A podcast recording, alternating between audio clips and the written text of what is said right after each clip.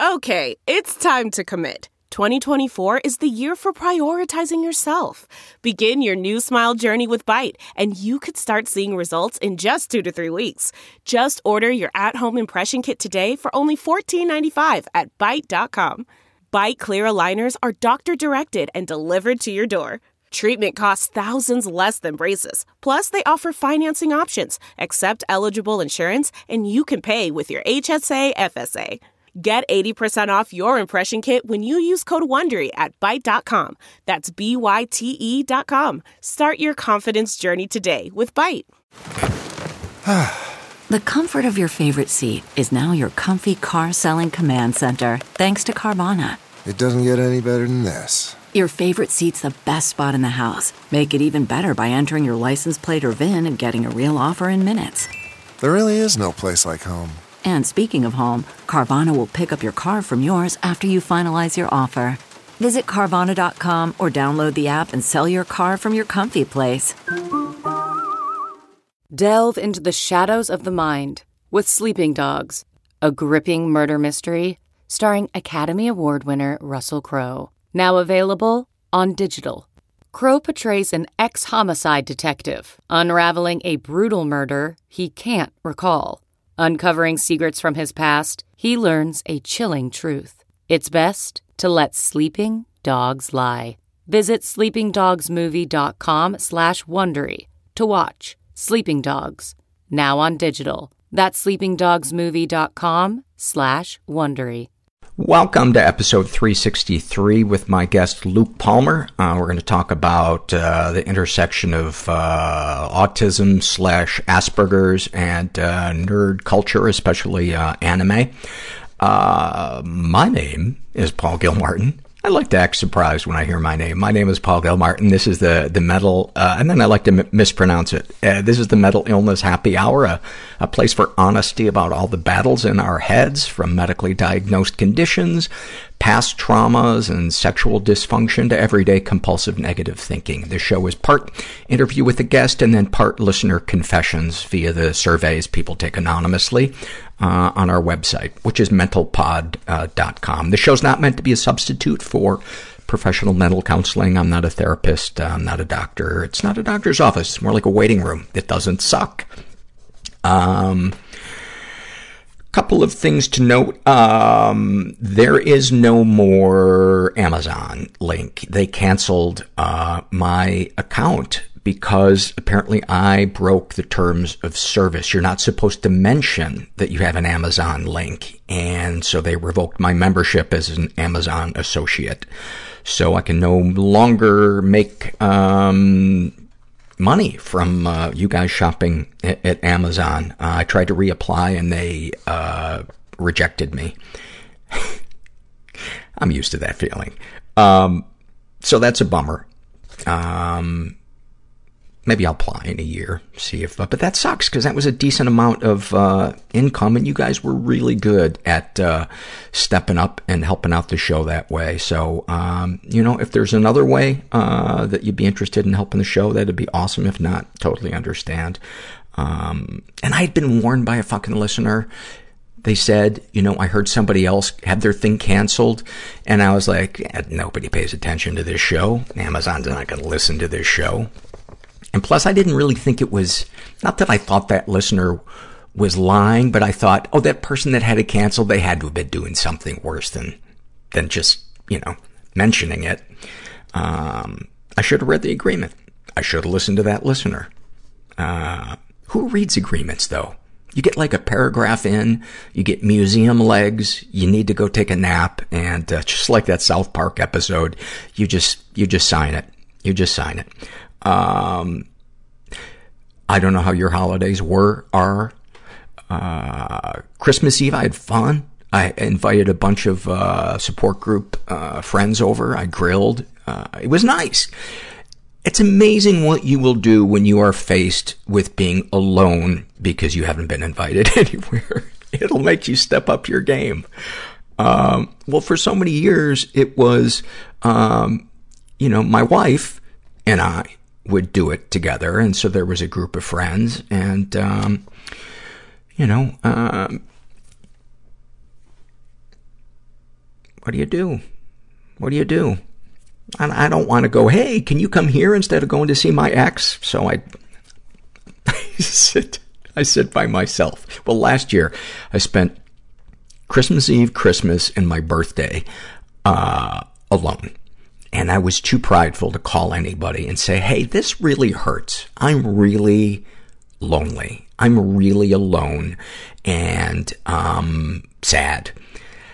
So this year I thought, I'm, I'm not gonna, I'm not gonna do that. And I was able to do that for Christmas Eve, but Christmas Day, I couldn't, I just couldn't, I couldn't invite anybody and I couldn't, uh, you know, ask somebody if I could tag along. I just, I don't think I have it in me to, to do that. It would feel so, it would feel so crushing to A, experience any potential awkwardness and, uh, B, be either rejected or feel like they invited me, but they didn't really want me. And a lot of that might just be in my head, but the important thing is I spent Christmas Day alone. And then I got a text from a friend. And, uh, she doesn't live here. She lives in the Bay Area. And, uh, and I called her back and we talked and she's like, I feel so pathetic. I've only seen one person today. And I said, well, you, you have me beat by one person. And, uh, she felt better by comparison. But we laughed, and by the time we hung up, uh, we both felt better. And so it was, uh, it was nice. It was very nice. I had ordered some, uh, unrelated to Christmas, but it just happened a couple of weeks ago. I love this particular food that, that I get, and it's raw uh, cashew butter and raw pistachio butter. It's, if you don't cook it, it keeps a lot of the um, nutrients and minerals and stuff in it. And uh, so I order it from this this place, and I eat this stuff every day. It's just like perfect to eat between meals for for me. Um, but I have to order it because I get it in in bulk, and I was expecting it to come, and it didn't come. And I was like, okay, it's going to come tomorrow. And doesn't come the next day. And so I call them and while, while they're looking into what is taking uh, so long with this stuff, I'm put on hold.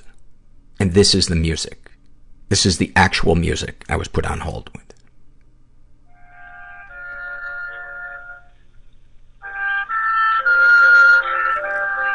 Paul, we've got some bad news about your cashew butter. There was an accident. It didn't make it. It almost made it to the box.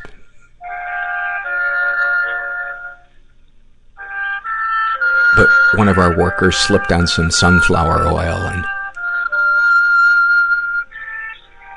I'm glad you didn't have to see it.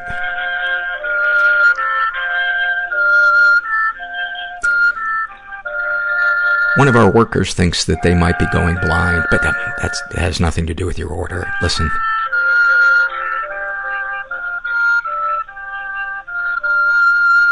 We need to talk about your pistachio butter.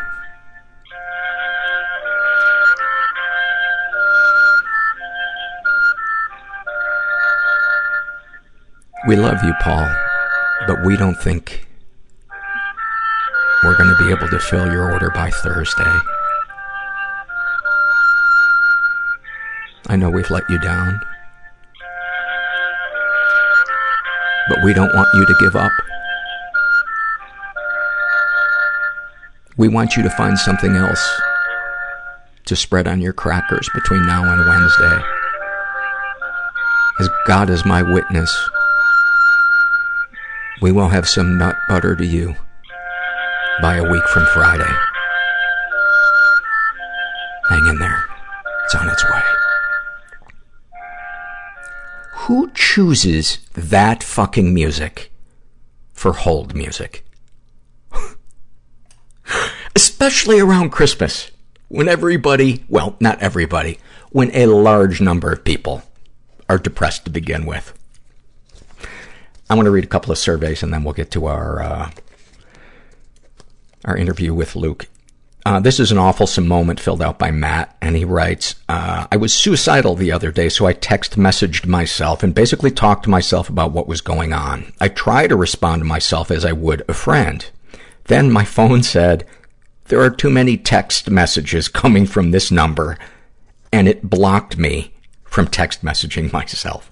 It is so fantastic. Thank you for that.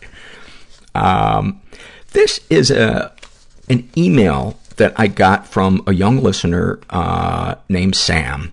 And I was just, I can't believe that she is only 16 years old. Um, this is like one of the more important emails I think I've ever gotten and one of the most insightful emails I've gotten for somebody that lives, uh, with a parent who, uh, has dissociative identity disorder. And she writes, uh, hey, since this week's episode had a couple people mentioning dissociative disorders, I thought I'd share my experience as someone with a parent who has DID and how I deal with it. My mom started dissociating four years ago when I was 12. It started after my parents split up. Me and my siblings moved out with my mom, and conveniently, my dad left us alone and kind of just decided he wanted to piss off and forgot he had kids for a little bit. But I'm guessing this is what brought back some trauma. At first it was so frightening and I felt so alone. I didn't know how to deal with it or why it was happening. And I had no idea who to go to for support. So I didn't tell anyone. Big mistake. No one should ever do that. It took me a couple of years to understand it, and even though it's still kind of unsettling to see uh, my mom as some character completely different to who she really is, I doubt that will ever change, and I suppose that's the first thing you have to come to terms with. Anyway, here are some things I've learned over the last couple of years that help me deal with my mom. Firstly, understand triggers. I can't stress enough how important that is. For example, whenever my mom starts talking about her marriage and gets even slightly emotional about it, she either zones out or becomes someone else, and that someone else is usually the mean guy. I know everyone has different triggers, so it's not always possible, but try your best to avoid them. Things like different smells, being somewhere specific at any time of day. You'd be surprised how much day versus night matters. Just make sure you identify what the triggers are. Secondly, if you know someone who has DID, it's creepy, but get to know their personalities because it's likely that they are all completely different. They can be polite, rude, aggressive, young or old. Some are really nasty, and some you might feel like you can become best friends with, but that's taking it too far. And this is even more strange at first, but try getting on their good side. You want to be able to get along. It's much easier to deal with them that way. Also, I deserve to, to be put in the bin for this one, and it's strange, but as pitifully sad as it is, you can also become attached to a personality. So when they leave or, quote, die, you may feel kind of sad. So always be prepared. Don't get too attached because bereavement counseling in this situation might be awkward. There's a thing that uh, uh, therapists can do where they uh, reintegrate multiple uh, personalities um, uh, for the person with the uh, disorder. I don't think it's necessarily a given that it can be done, but um, anyway, continuing. Uh, if you have a dissociative disorder, you probably experience memory loss or even amnesia. So you're going to seem zoned out and like you're not paying attention or feel that you change the subject sometimes, but that's okay. I know it's easier said than done, but it's not your fault. So it's not something you need to feel bad about. Go easy on yourself. Lastly, and most importantly, if you deal or live with someone who has DID or depersonalization, etc., look after yourself. It can be so draining sometimes, and it's really important you pay attention to your own mental health, because if you deal with someone who has a mental disorder, chances are that you are also a little fucked up, so pay attention to yourself. If you're little like I was, tell someone. It will make life so much easier, like a nice teacher or an aunt or uncle, grandparent, anyone you feel comfortable with. Just not a priest. Um, I don't know what the story is there. And if you're on the flip side, or maybe because the priest, uh, that she dealt with was like, she needs to pray more.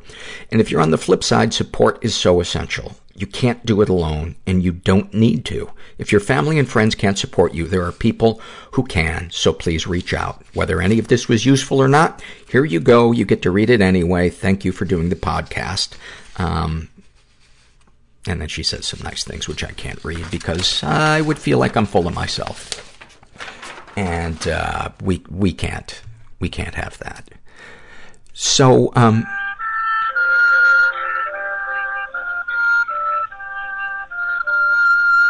the shattered cashew jar is gonna be laid to rest a week from Wednesday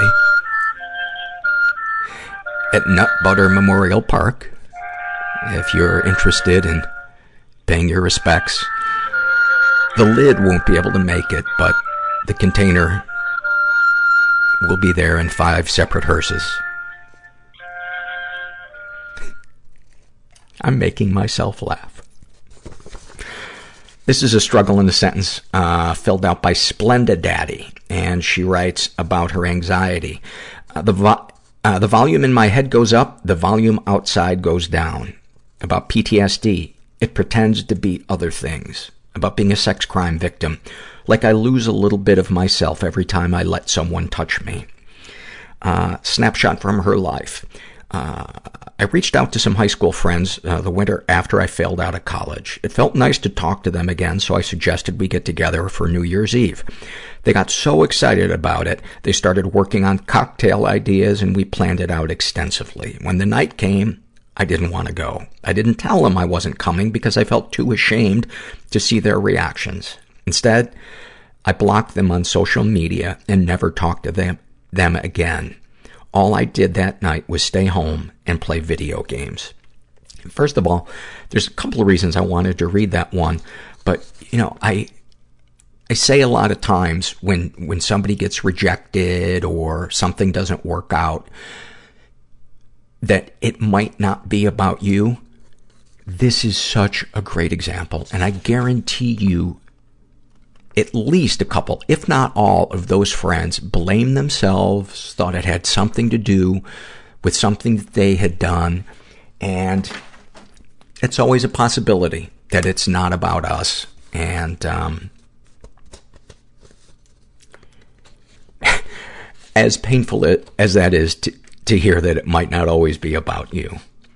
Um, this is a same survey filled out by a woman who calls herself just, just Give Me a Minute, and about her depression. She writes, thinking about all the things I should be doing while laying in bed and somehow convincing myself that if I put it off long enough, the tasks will just disappear.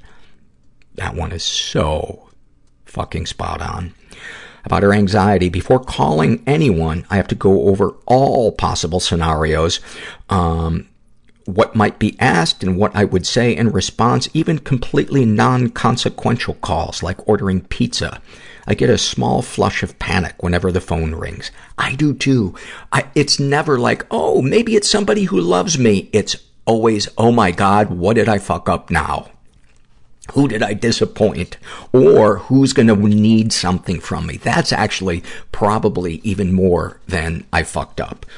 Um, about her alcoholism and drug addiction. Halfway between needing weed to cope with anxiety and just liking being high all the time. Am I convincing myself I need it for my anxiety or am I convincing myself I like being high so I don't get other help?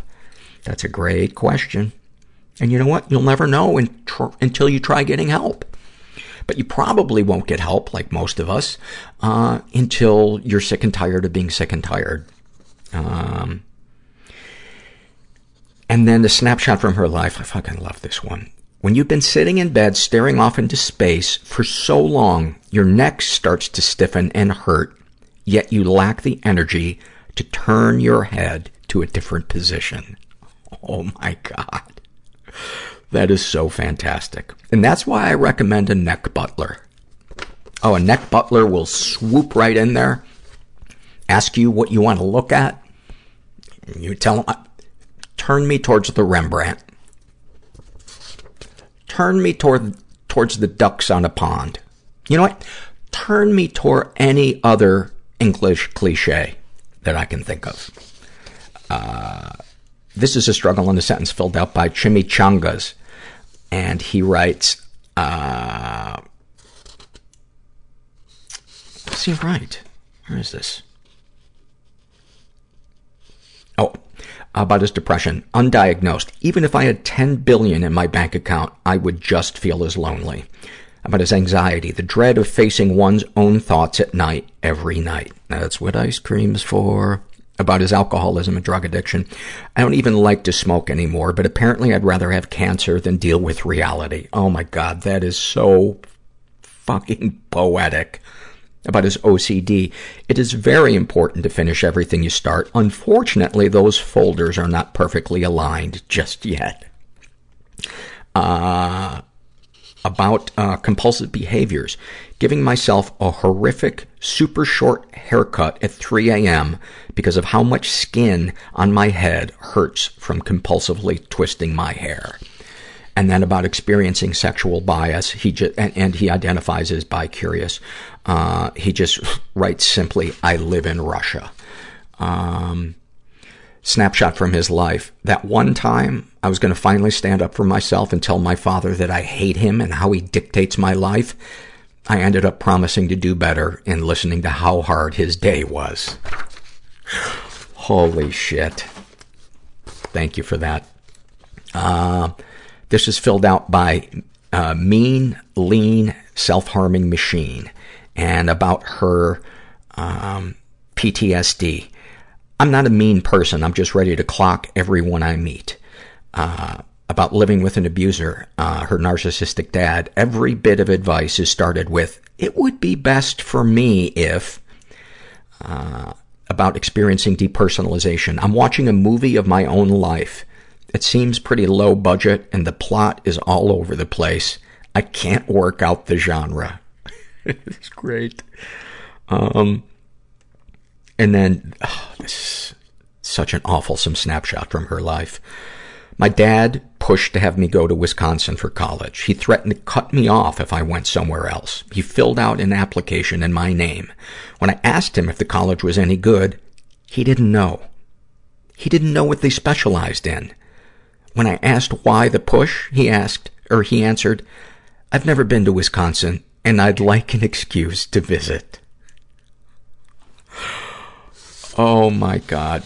Uh, any comments to make the podcast better? Uh, maybe more material on uh, financial abuse would be helpful. I was thinking, I think I know what you're saying with that one. Parents who uh, kind of use money um, to um, manipulate their children. Um, yeah, I don't know what a good term term for that would be because I think some people would recoil at the you know the term financial abuse, but I think um, financial manipulation maybe it's I don't know who gives a shit. You're not my real dad. This is I am not raking the leaves. I'm sorry, I was just having a flashback to when I was uh, 12 years old. This is filled out by shit, why did I say that? And she writes about her anxiety. Uh, the only part of my body that seems functioning is my tear glands. This is so good. Uh, about experiencing racial or cultural bias. Brown girls don't have depression. They're just strange, lazy, or too influenced by white westerners. Can't imagine how frustrating that has to be. Um, and then, uh, she writes, I don't know if this counts as compulsive lying, but I can't remember the last time I told the truth about anything going on in my life, even to my therapist. That seems healthy. That, her words. Um, yeah, that would be a good thing. Uh, you should maybe listen to the episode with Mark, uh, Teich, T-E-I-C-H, uh, and he talked, uh, it was a very early episode in the, from the first year. Um, uh, do, do, do.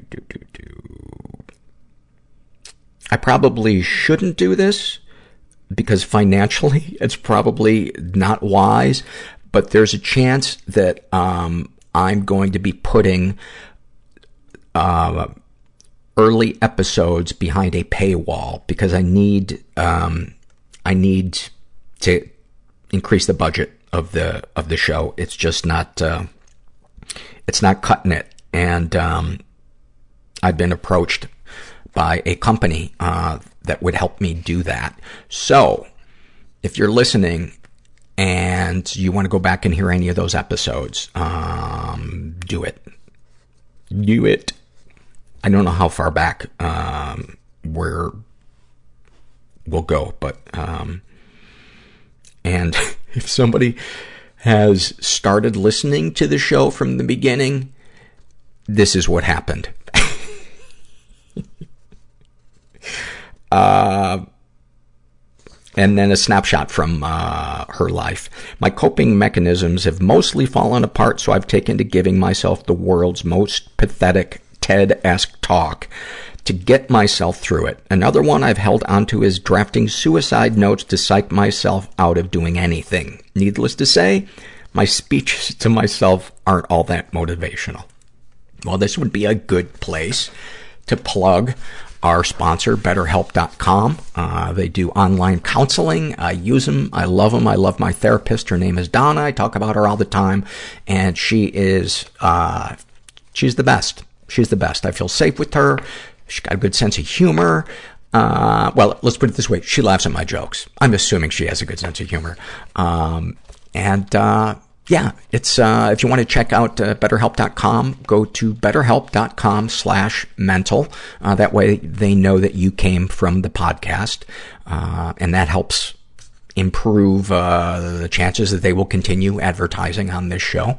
So betterhelp.com slash mental, and then you'll just fill out a questionnaire. You'll get matched with a betterhelp.com counselor, and you can experience a free week of counseling to see if online counseling is right for you. Uh, you need to be over 18.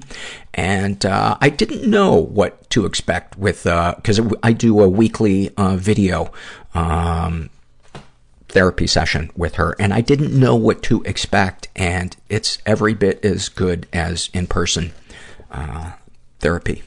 For me, it has been. Uh, so again, betterhelp.com slash mental. This is an awful moment filled out by, um, I ruined my sister's birthday. And she writes, when I was 16, I was very depressed and suicidal. I overdosed on pills in my bedroom. I vomited on my bed because my stomach couldn't handle all the pills. My boyfriend came to pick me up to take me to my sister's birthday party. We got to the bowling alley and I was barely conscious. I sat down in a chair and passed out on the table. When I came to, I told my boyfriend I had taken pills. He picked me up and took me straight to the hospital. He called my parents on the way and told them we left the bowling alley and were going to the hospital. I spent the night in the hospital. When I was released, my parents took me home. When I got home, my dad told me to sit down with him in the living room because we needed to talk.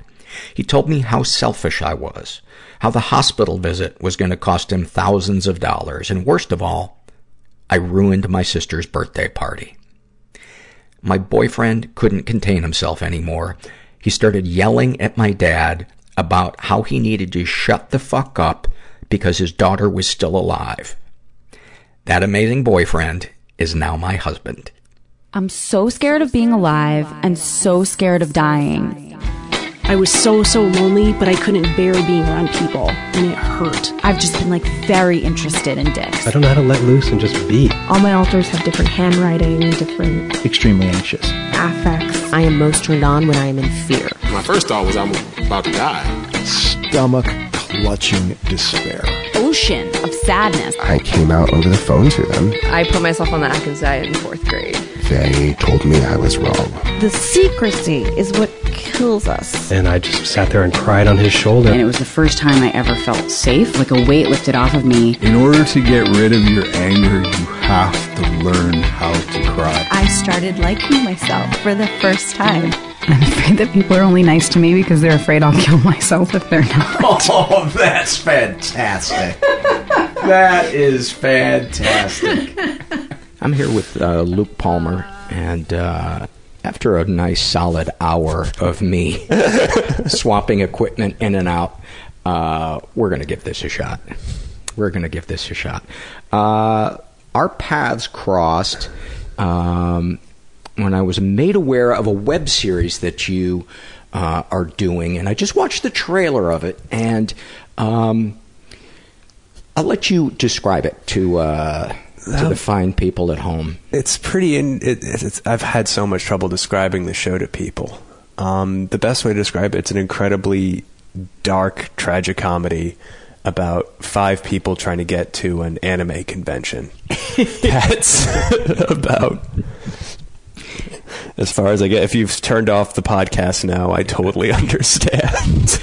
And when you say uh, uh, you're being sarcastic when you say it's totally dark, or no? I I think it's interesting. Um, I think it's eh, the people who watch the show and the people who've resonated with the show say this is one of the most painful things I've watched, but it's incredible and I love it. Um, and it's weird when I when, when I when I say dark. Um, I never mean for it to be like, oh, we're being deliberately cool, we're being edgy, but like, right. I sort of wanted to make a very um, brutal film, and not brutal in like the like in a Saw Hostel way, but brutal in like a really emotionally raw, awkward, sad kind of way. Yes, uh, people, people uh, with minimal social skills. Yeah. Uh, in a social world, doing their best to uh, survive. It's when I watched it, I, I did not think dark. What I thought was, I thought it was really endearing because the uh-huh. way you portrayed these characters, uh, a lot of whom seem to be on the autism spectrum. Definitely um, get into that in a little bit. And they are, uh, what do you call them, con fans? Um, yeah. Fans of Comic Con? Or convention people convention. or anime fans, otaku. There, there's a thousand of different. This is their life. Mm-hmm. And there is a. Uh, there's a detail, a level of detail with it. When I watched it, I said, the people that made this have lived this experience. it's too detailed for this to be something they're amused by, and and I I thought it was great, and so uh, I was like, let's have coffee, let's talk. Yeah, um, maybe you could uh, come on the podcast and be a guest. And when you suggested.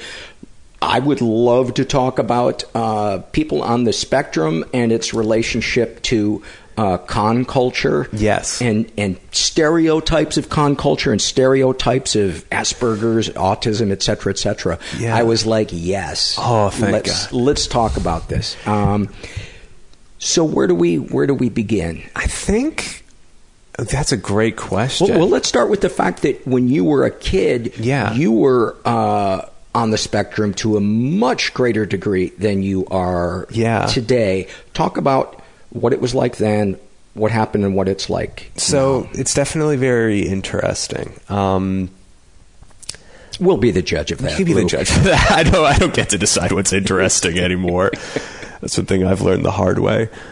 When I was uh, a wee wee kid, I hold on one second. Did we say the name of the? Oh, thing? the show is called Two Kawaii for Comfort. Um, yes. two number two, uh, number four, uh, Kawaii if if you had any experience with the anime world, you definitely and hopefully it'll be somewhere in the episode description. But if you have any experience with the anime world, um, you'll know how to spell it. And it's a um, take on Too Close for Comfort. Yes. Um, for some reason, that was the one title that always stuck out with me because I always thought this is either um, this is either something that's trying way too hard to be funny or something that can get deadly serious and sad in a moment. And I always thought, like, that's the title. It says everything that we're trying to say about the show.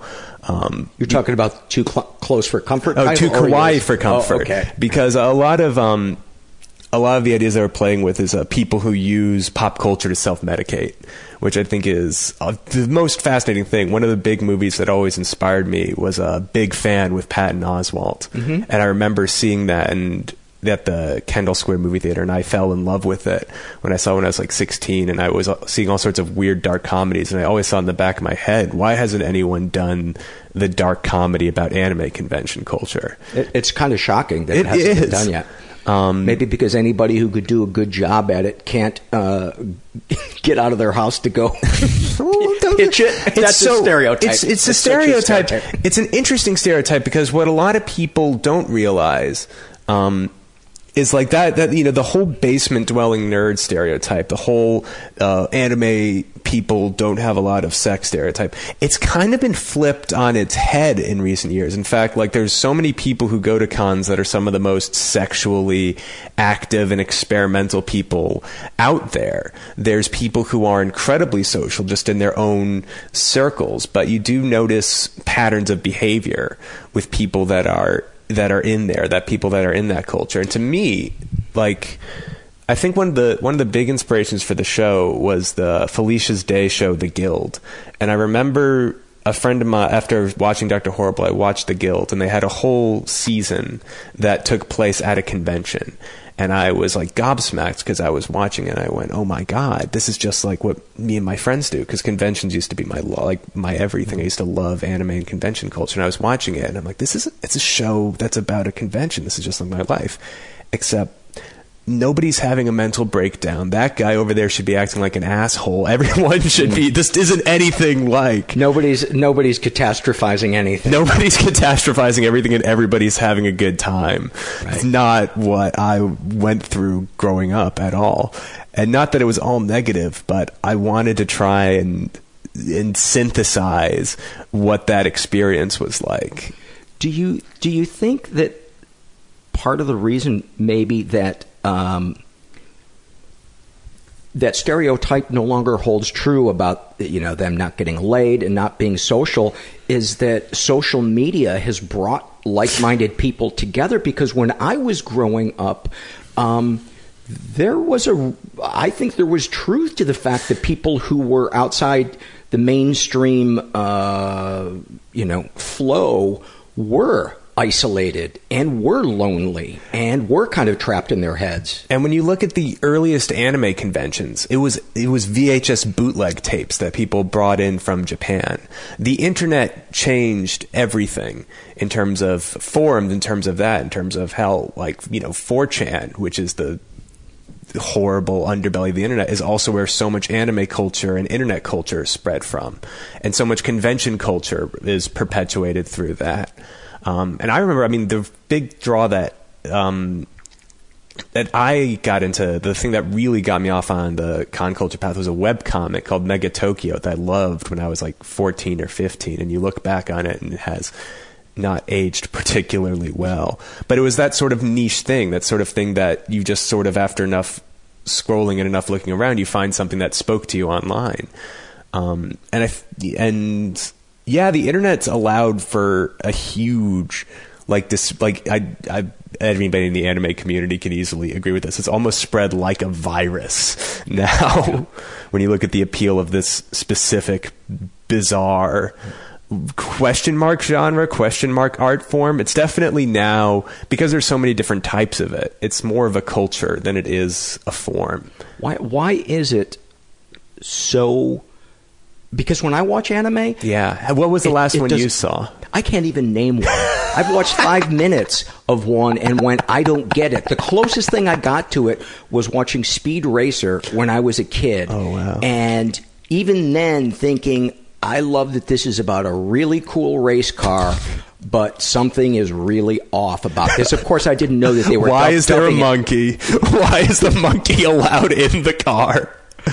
it was more the dialogue and the stiltedness of mm. it. Uh, what is it about anime? Is it visual? Is it everything? Is it the characters? Is it? I think. Well, the interesting thing, and you know, I'm I'm not going to get into. Um, I'm not going to claim to be a major thesis expert. I may say some things that are totally wrong. But one of the interesting things is um, anime exists as a as a post-war pop culture icon in Japan. It's sort of almost a retaliation of what happened after it was an art form that sort of slowly became popular after the bombings and after the American government settlement and after the westernization of Japan. And one thing that I think there was an article I read a long time ago. There's this artist Takashi Murakami, and he does He's like the Godfather of it, right? Is that the guy I'm thinking of? No, no, you're thinking of Osamu Tezuka. Okay, um, different. This guy's more recent. This guy's thousands. He's a pop artist. He's sort of like Warhol, but with anime. And he does this art style called super flat, which, if you've seen those weird things with the smiling flowers, or um, he's in a lot of modern art museums. And one, and I don't remember if it was him specifically, but it was one of the super flat articles that I read um, that said that he that the, the, the defining aspects of anime are the sexuality um, and the eyes. The eye is sort of the key thing of what separates the anime style from a traditional American style. Because when you look at American comics, the focus are all on these huge muscular bodies or these sort of cartoonish things. With anime, all the characters have these very shiny, flat eyes, and they have very deformed proportions. But they're never trying to be realistically deformed, unless you're dealing with like Junji Ito or something like that. But the eyes and the subject matter sort of are the defining like question mark what is anime thing. Go ahead. And I think the the thing that was interesting that I read in, in that one particular article, which I not able to cite off the top of my head, was that when you're looking at an anime eye, um, like when I'm looking at you right now, I'm gazing at you, and you are gazing at me. We are sharing a mutual gaze. The anime eye is flat. There's a flatness to it where we recognize it as human, but it doesn't judge us back we recognize it as like personal enough that we can become attached to it, but we can look at it without fear of judgment, which is why there's so much, you know, perverse stuff that happens in anime and why there can even be so much violence that happens in anime. It's just adult enough that it can engage all, that can appeal to adults, but it's not challenging enough in a, in a visual sense that I'm trying to, I'm trying to think of the word, but just not, it's it's it's digestible in that sense. Is it's it, not like you're looking at a Renaissance painting. You look at something that your mind can easily take in all of at once. Would it be fair to say then it it it takes what is harsh about the world and it softens it into a way that is palatable palatable emotionally uh, and comforts the people who view it? All depends on the anime. Um, okay. I think there's some of the one of the greatest ones, which like I'm, which is kind of a basic thing for me to mention, but which I think you would love was um, Neon Genesis Evangelion, which is like one of the held up as so weird. That's my middle name. I can't believe this is all coming full circle. I know. Now it's Paul Neon Genesis Evangelion Martin. Yeah, and uh, boy, did that cause a stir at my confirmation. Your certificate was like yeah, feet long. It was mul- multiple pages. Um, but the interesting thing with that is that it used the anime art form and body horror and Christianity as ways to comment on the genre and comment on mental illness at the same time. Like that show was one of the major things that spoke to me and thousands of other um, kids growing up, even in the U.S. and in Japan. Um, it's the show. I'll, I'll give the, the basic thing because I could go on for hours about this show. But the basic premise is you have these kids who fly giant robots to save the world. I know they're not really robots, but over time, what starts off as a normal happy adventure starts taking more and more tolls on the kids, both emotionally and physically and painfully. And the question that comes up is like, why would you want to save the world if every time you try and save it, it only causes you more and more pain? And the characters start falling into depression spirals, and everyone starts having psychological breakdowns. And so things. it's like an Al-Anon meeting. Pretty much, it's a lot like an Al-Anon meeting, except with a lot more panty shots and a lot more fan service and people in tubes. Yeah. Um, but yeah, it's, it's and, and um, the interesting thing is like when you're a kid, that show goes from being totally normal, fight the ro- you know, fight the bad guy of the week anime to weird, surreal art film nonsense. But at some point, because it keeps progressing into the weirdness, you're going to hit an episode that resonates with you at some point on that line.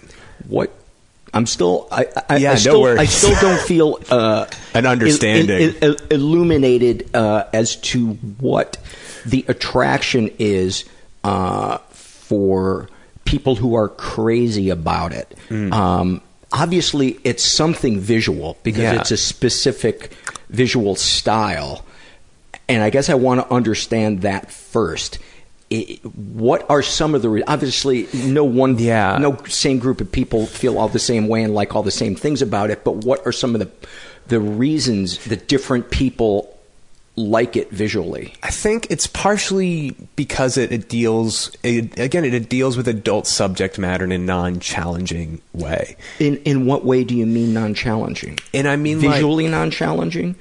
Yeah well there's a lot of sexual stuff in anime that would be horrifyingly gross if it was portrayed in a more Western style.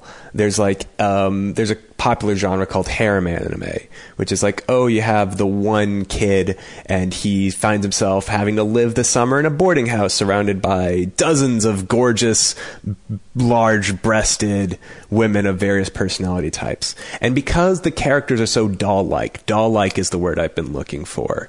now I think I understand it. Now I think we're actually that's the word I've been searching for. Is that there's a certain doll-like quality to There's anime. like a like their eyes are kind of moist, almost like they're childlike. Exactly. It's kind of childlike and innocent and non-threatening. Exactly, which makes anime horror all the more messed up when you have Right. the horror genre of like all those cute doll people and they're cutting each other up and you see the bizarrely realistically rendered flesh versus they're almost yeah you doll like has been the word I've been looking for.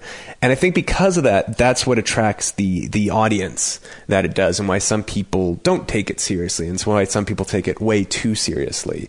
Um, it's actually interesting in Evangelion the notion of being a doll is a recurring theme that goes throughout the series. And, and what what do you think it is about doll-like qualities that draws people to it? Again, obviously, you it's just your experience and the people that you know and you've talked to. But I, I'd, I'd love some insight Yeah. as to the, does it. Uh, I think the first anime, I guess I can only speak from my personal experience in that matter.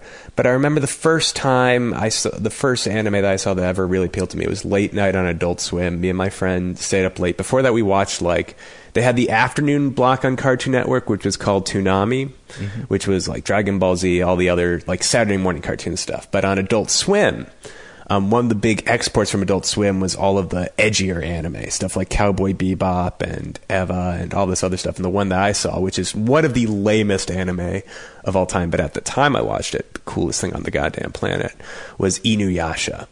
And I remember watching it and just thinking like, oh wow, wait, this is guy and he's fighting demons and there's blood everywhere and it's like kind of creepy, but it's cool and there's this is this is awesome.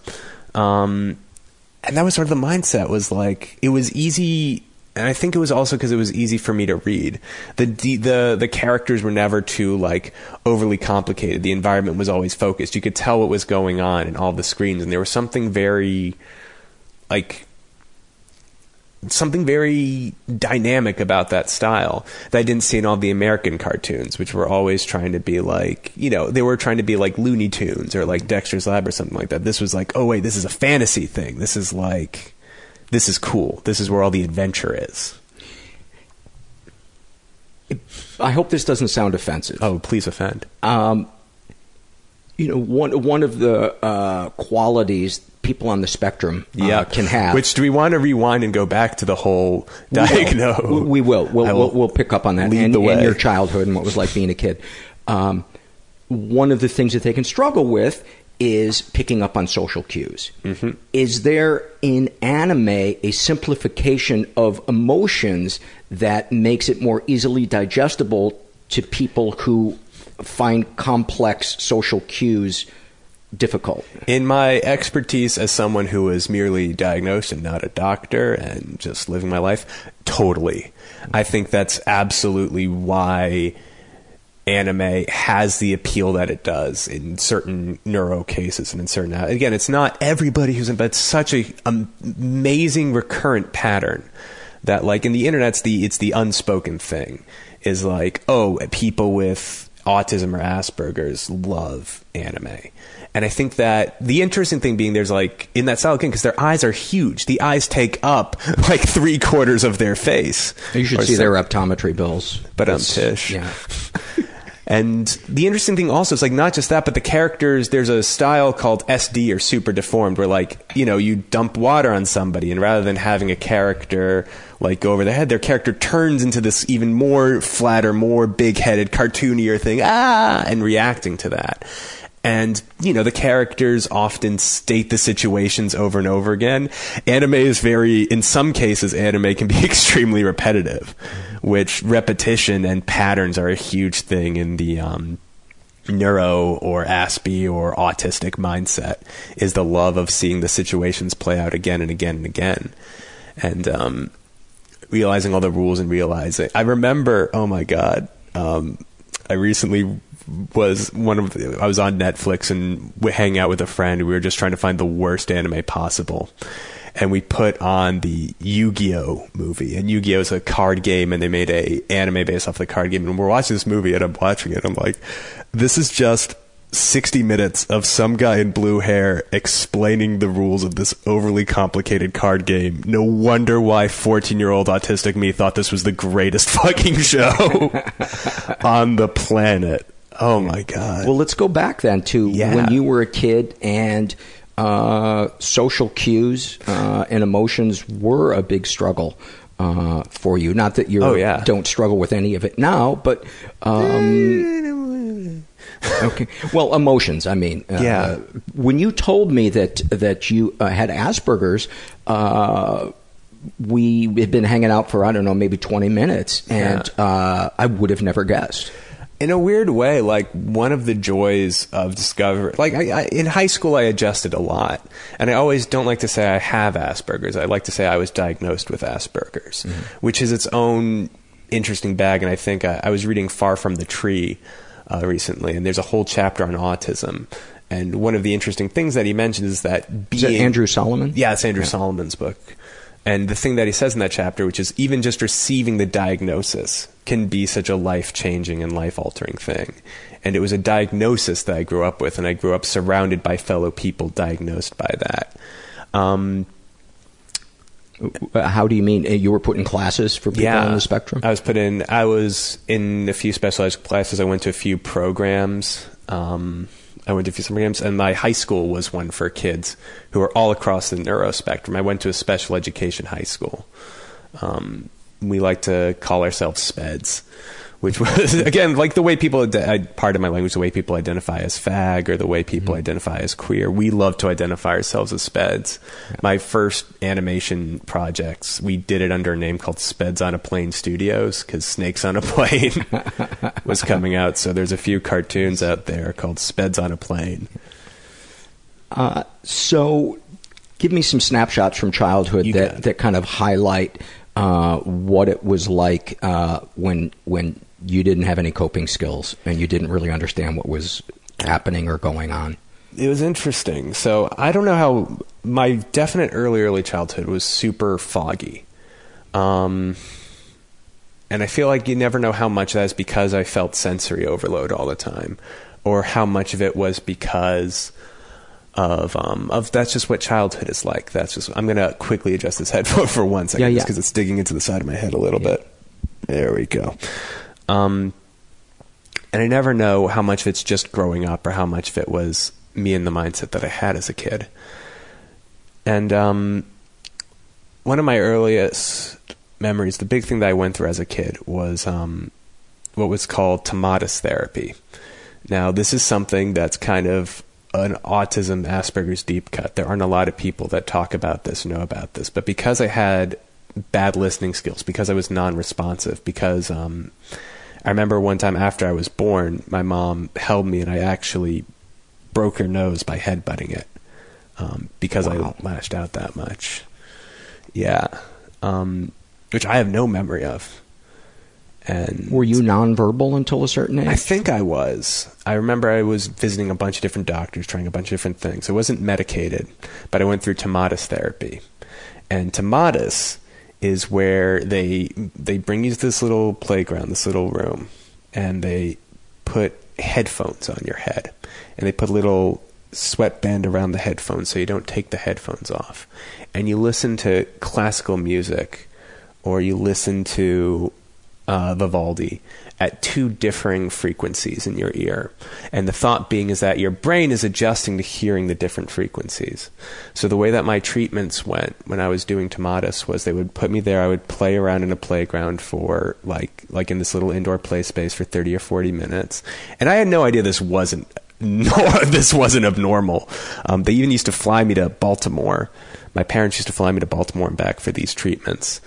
Um, and then they would put you through a hearing test. So you would go into a room, and they would, they would put uh, two different sets of headphones on. The first one would be a regular set of headphones, and they would say, "Okay, I'm going to play a noise. You need to tell me which headphone you hear it out of." And they would play, and I have to say, "It's the right, it's the left, it's louder, it's quieter, it's louder, it's quieter." There's one where they even kind of like this headset. They put um, this little headphone that uh, jams directly into your ear bone or your cochlear mm-hmm. spot and it would vibrate and you'd have to say i hear it there or i hear it there. I also had trouble i forgot. so, so, what's coming through one ear is different than the other ear? Yeah but it's not coming through your ears. It's coming that you rest it behind your ears. But the other thing i was talking yes, about. Yes, you have to say if it's coming from the right or if it's coming from the left. Right. I also remember i couldn't look left or right. I had to turn my head if i was looking left or right. I couldn't do that um, and my dad, in other words, you couldn't scan with your yeah, eyes. I couldn't scan with my eyes. I would always turn my head. I was always looking straight ahead. Um, I had to, and I, I took different classes and different programming programs in order to be able to look my eyes left to right. And I remember there was like an eye chart, and if I did my eye exercises for 30 days, we got to go to Disneyland. Wow. Yeah, man. So what did uh, what was it called? Tomas Tomatis therapy. Tomatis therapy. which that that what what is the theory behind it? What did it accomplish? What is it supposed to accomplish, and did it it's work a, for you? That's a, all great questions. So, in theory, it's supposed to increase listening and recepting skills. It's supposed to remove that neural blockage that happens when you're communicating with people on the spectrum. That sort of um, the way I always the, the way I try and describe the autistic brain or the Asperger brain or what I remember of it because you know who knows if I actually had it who knows if it's real what is autism? And I think those are important questions we should always be asking when you're dealing with people on the spectrum. Um, is like it felt like my brain was on overdrive all the time it felt like I was receiving constant input and constant reception, just constant. So, like you were at a loud, exhausting party all the time? All the time. And I didn't know what it was like to not be that. Right. So it was just sort of constantly going off in my head. There's. Um, there was a it was a show I actually interned with this theater company for a while. Um, but there was this show that's done by the neo futurists called Too Much Light Makes the Baby Go Blind which was something that was said by an autistic child. And I actually always felt like, oh, wait, that quote felt a lot. It's constant sensory stimulation, constant sensory. Visual, auditory, input, tactile.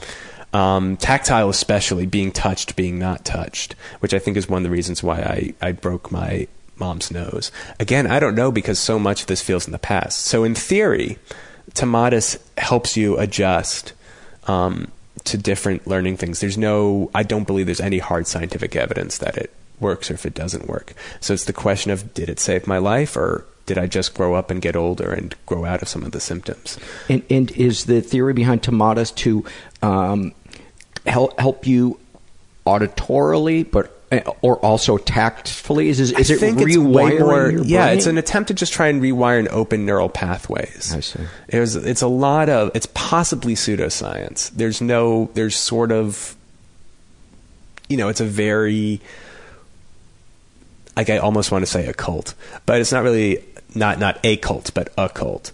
It's not a very well, like I've been trying to talk to oh, people. Oh, trust me, I'll hear from people when, when, when this airs if uh, if there is uh, yeah. a, a, lot of thoughts about their I don't know I know many other Aspies and autism people. I don't know anybody else who's been through Tomatis. In fact, I've only talked to one person, one psych person who's known about it. And she says, "Wow, that was some crazy stuff, right?" And I went, "Yeah, it was some crazy stuff." And, and that was kind of my childhood, and that was before I knew I knew I was diagnosed.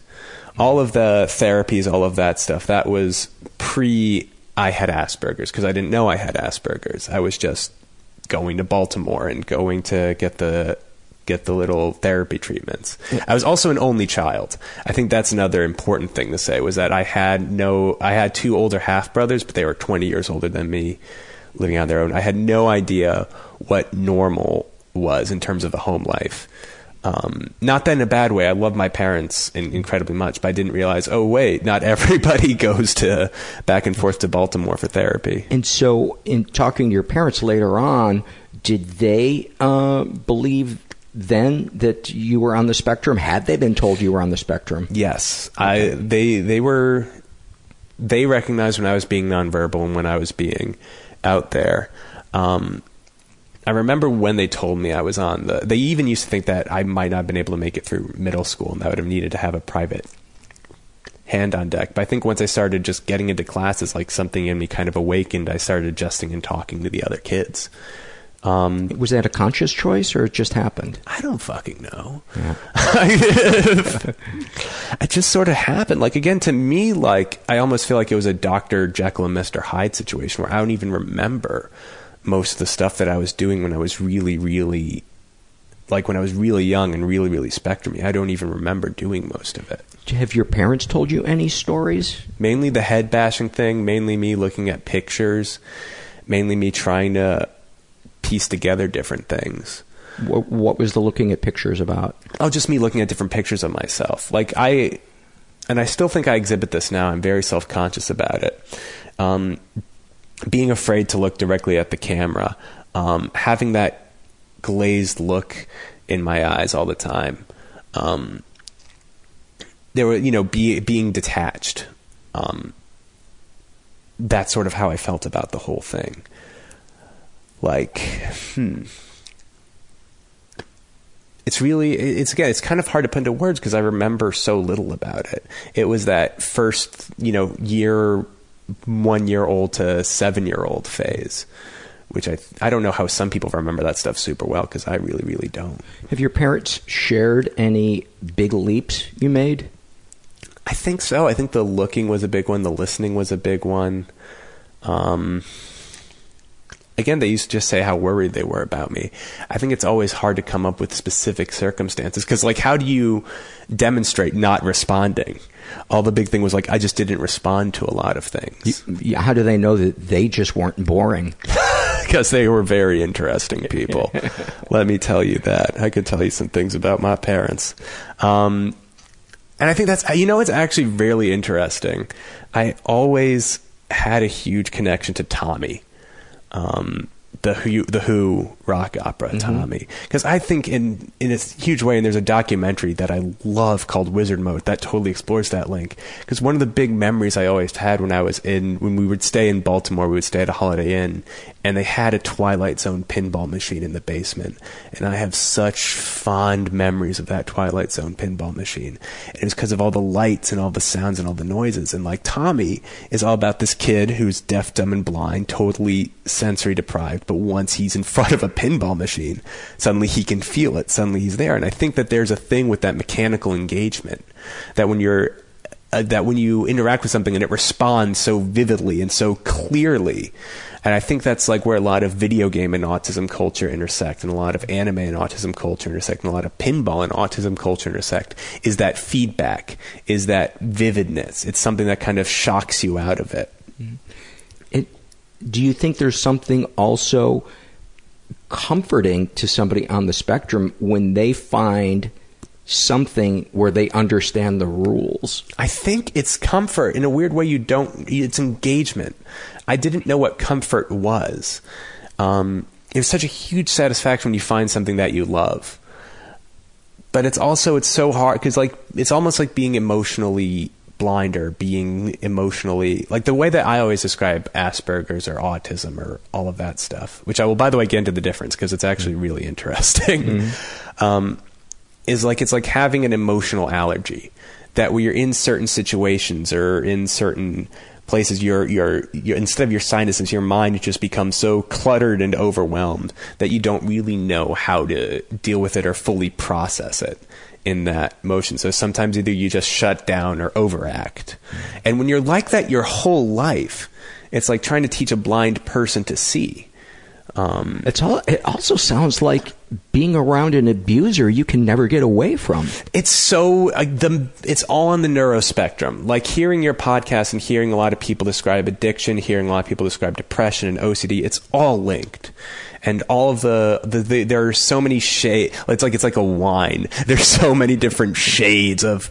of depression and OCD combined into autism yeah. in its own way. I think the difference though is that unlike all of the other ones, autism really it impairs your ability to communicate, and that's such a fucking catch twenty two. Um, because unlike people who who are depressed or who people who are OCD, they they still have the ability to communicate and self advocate. Versus autism, it hits you like right in the spot that lets you explain to people what Asperger's and autism is like. Yeah. It affects your self advocacy. It affects that. It's such a it's Depression can do that too, because Yeah. sometimes the most difficult thing to do is to describe how you are feeling when you're depressed, because you don't trust your own uh, judgment. You Mm-hmm. don't you you don't know where reality is. You're exhausted. You're confused, and you want to give up. Yeah. The weird thing is also like with depression, you still have context. You can still, even though you won't feel it, you do know what it was like pre-depression. To not You be depressed, Exactly. yes. With Asperger's or autism, you could be like that your whole life. Um, and it's so hard to gain insight. There was somebody who was I don't you know I don't remember if this is actually true or not, but who was doing trying to do research with psychedelic mushrooms or psychedelics and people on the neurospectrum, and I personally think that that's brilliant um, because it's such a a cloying mindset. It's such a trap because it's unlike most traps. It's a pretty the, the walls are pretty thin, but there's just no exit. You're just there, and that's what your whole life was was that bubble. Um, So why would the mushroom thing be? Because it can snap you out of that thought process. I see. Um, at least that was an It- it- yeah Temporarily. temporarily. Yeah. But as long as you gain that insight, as long as you realize there is a spot where the grass can be greener, as long as you realize Or different. or different, um, I think that's vital. I think that's. Um, I remember when I finally. It was in third grade. I, I went through a period in kindergarten, doing great. First grade, all of a sudden, everybody stopped talking to me. Really? Yeah. Or at least I thought everybody stopped talking to me. I feel like in a lot of cases with my past, or when you look at it, you have to look at yourself as kind of an unreliable narrator in some cases because you never know how much of that was Aspie brain, how much of that was you just perceiving it as a kid, how much of that was all that. But I remember in first grade, that's when social isolation started hitting. And I remember. Or or when it just wasn't about you. Sometimes yeah, when it was, all of a sudden, wait, it's not about me. Um, Oh, they hate me. No, they're busy thinking about themselves. But no, I'm I'm not discounting what what, what happened to you. Yeah, and not not that all of them are fine. I'm actually still great with a lot. I went to a, a private middle school, like middle elementary school, so I spent like nine years with all these people, and I still stay in touch with a lot of them. So you know, a lot of that was just like, oh wait, we were kids and we were all still figuring out stuff.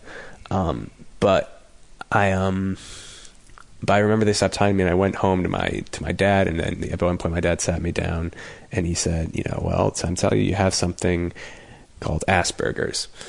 And I remember earlier we were reading All Kinds of Minds, which I'm not sure is that a book that's been brought up on this podcast. I don't think so. So All Kinds of Minds was a way of explaining to kids about neuroatypical stuff, and we had a mandatory reading of it. And they had the one kid who had ADHD, and it was describing what it was like for the ADHD kid in school, and the one kid who was slightly bipolar, and describing what it was like for the slightly bipolar kid in school. And I always thought, I totally feel like this ADHD kid. And I kept saying, hey, dad, I think I have ADHD. And he's like, no, no, no, no, you have Asperger's, which looking back, I probably did have ADHD more than Asperger's. And as we said, it's all kind of interconnected. As, you know, there is a, a strain of ADHD in autism behaviors. It all overlaps. It all Yeah. overlaps. It's Um, one of the things that's so fascinating, challenging, frustrating. Uh, yeah, is mental illness, trauma, addiction, you know, and then within mental illness and, and neuroatypical stuff, Exactly. it- it- there's so much overlap. Yeah.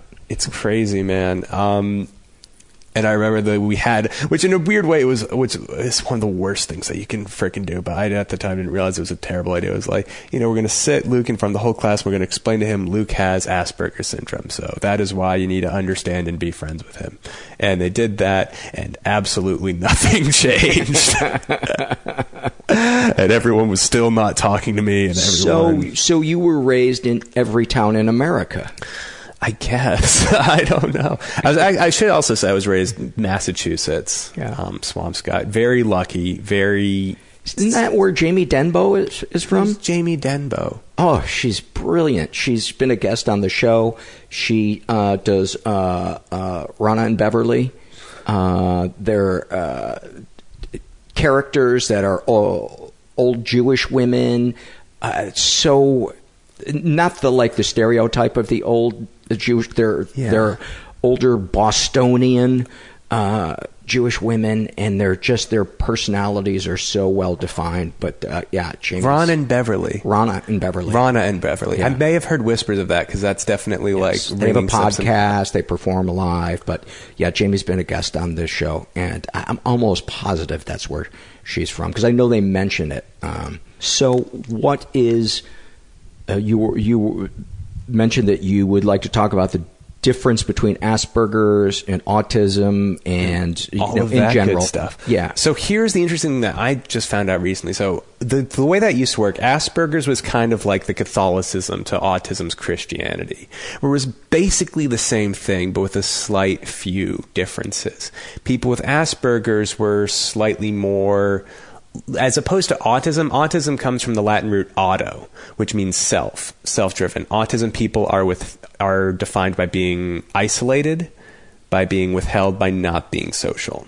Asperger's was named after a German scientist who may or may not have been a Nazi, um, but was noticing a similar behavior pattern with autism, but in a select group of kids. Um, where they were much more social, but they were blunt.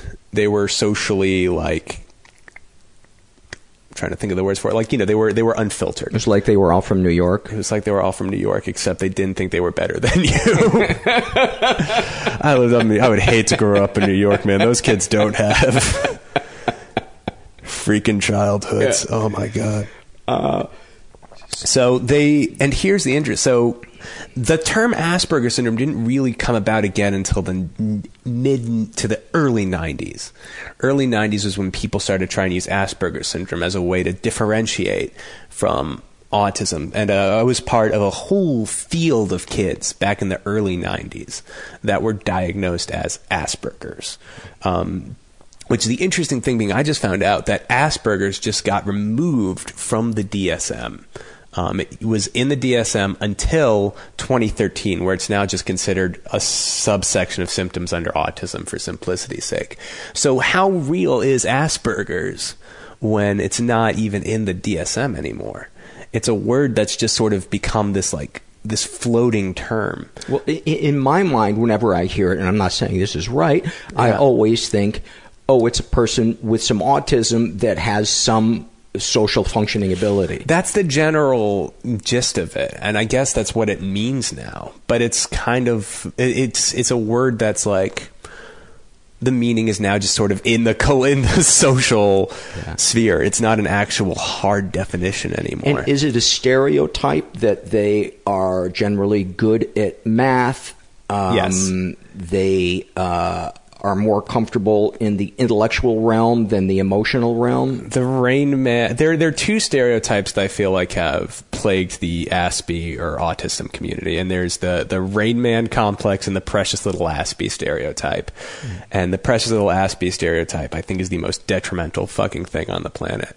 Um, when you're dealing with Rain Man, you know, I know, I know people who are like that, who have some gifts in mathematics. I also know people who are on the autism spectrum who are not particularly good at anything. They don't have their special superpower to compensate for their lack of uh, of social tact. There are the people out there that happen to be more gifted in music. There are people there that happen to have more perfect pitch. It's there's really like the, the the the two things that I've always found in dealing with autism that are that exist in people. You know, I can always tell when someone's on the spectrum or something like that because it's there's no ever concrete thing. You just have to mm-hmm. tell by the way a person interacts, by how they're dealing with this situation. But the two key qualities I've always found, which I think are the most important to focus on, are pure emotional honesty. And it's that being honest all the time, and it's that not holding back. That's beautiful, but at the same time, so harmful and detrimental to the person who has it. because the the timing or the the expression of it may lack nuance. Exactly. They just tell it to you like it is. When they're feeling bad, they'll let you know. When they are not feeling bad, they'll not do that. And their emotions, like there's this big thing about like, oh, autism people don't feel. And it's like sometimes it's on the contrary and they're just feeling constantly. And they're just constantly vibrating. They constantly have to let it out. And they don't know any other way to do that. That's funny because I've never thought that about people with autism. Yeah. Uh, I have always thought the contrary that that it's it's uh, inundating Yeah, it's both. It's like it's it's less like you're hearing a symphony and more like you're hearing one strong note over and over and over again. Um, and it's one, you know, it's it's it's a few fixations versus as opposed to like being muted. I see. And everybody's going, isn't that a great counter melody? You're, like, you're like, what? What? Oh my God, no. Um, and that's really, I think it's just being unfiltered and being honest, which is the problem being when you're in social situations, you know, you yourself know that when you're dealing with your mental illness, there's a time and a place to be open about it. Yes. There's a time and a, like when you're in a job interview, you can't all of a sudden say like, oh, I, I had diarrhea this morning versus, which is a, which could be a totally honest fact, which could very well be the truth.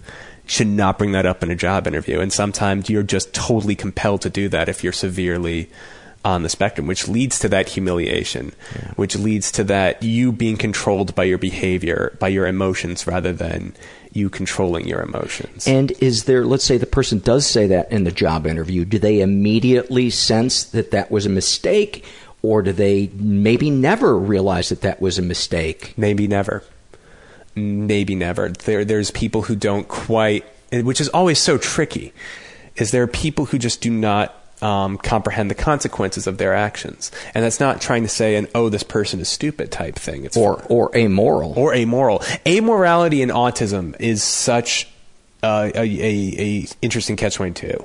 Like not to get too dark, but there was in the infamous thing where Adam Lanza, the school shooter, um, he was on the spectrum too, and so the people who were you know, who were defending people with autism said, no, people with autism are, are non violent. And then there was people who were, you know, using the counter cases where it's like, we need to keep, um, so, you know, we need to, we still need to investigate. And it's a mixture of both. It's remembering that they're people.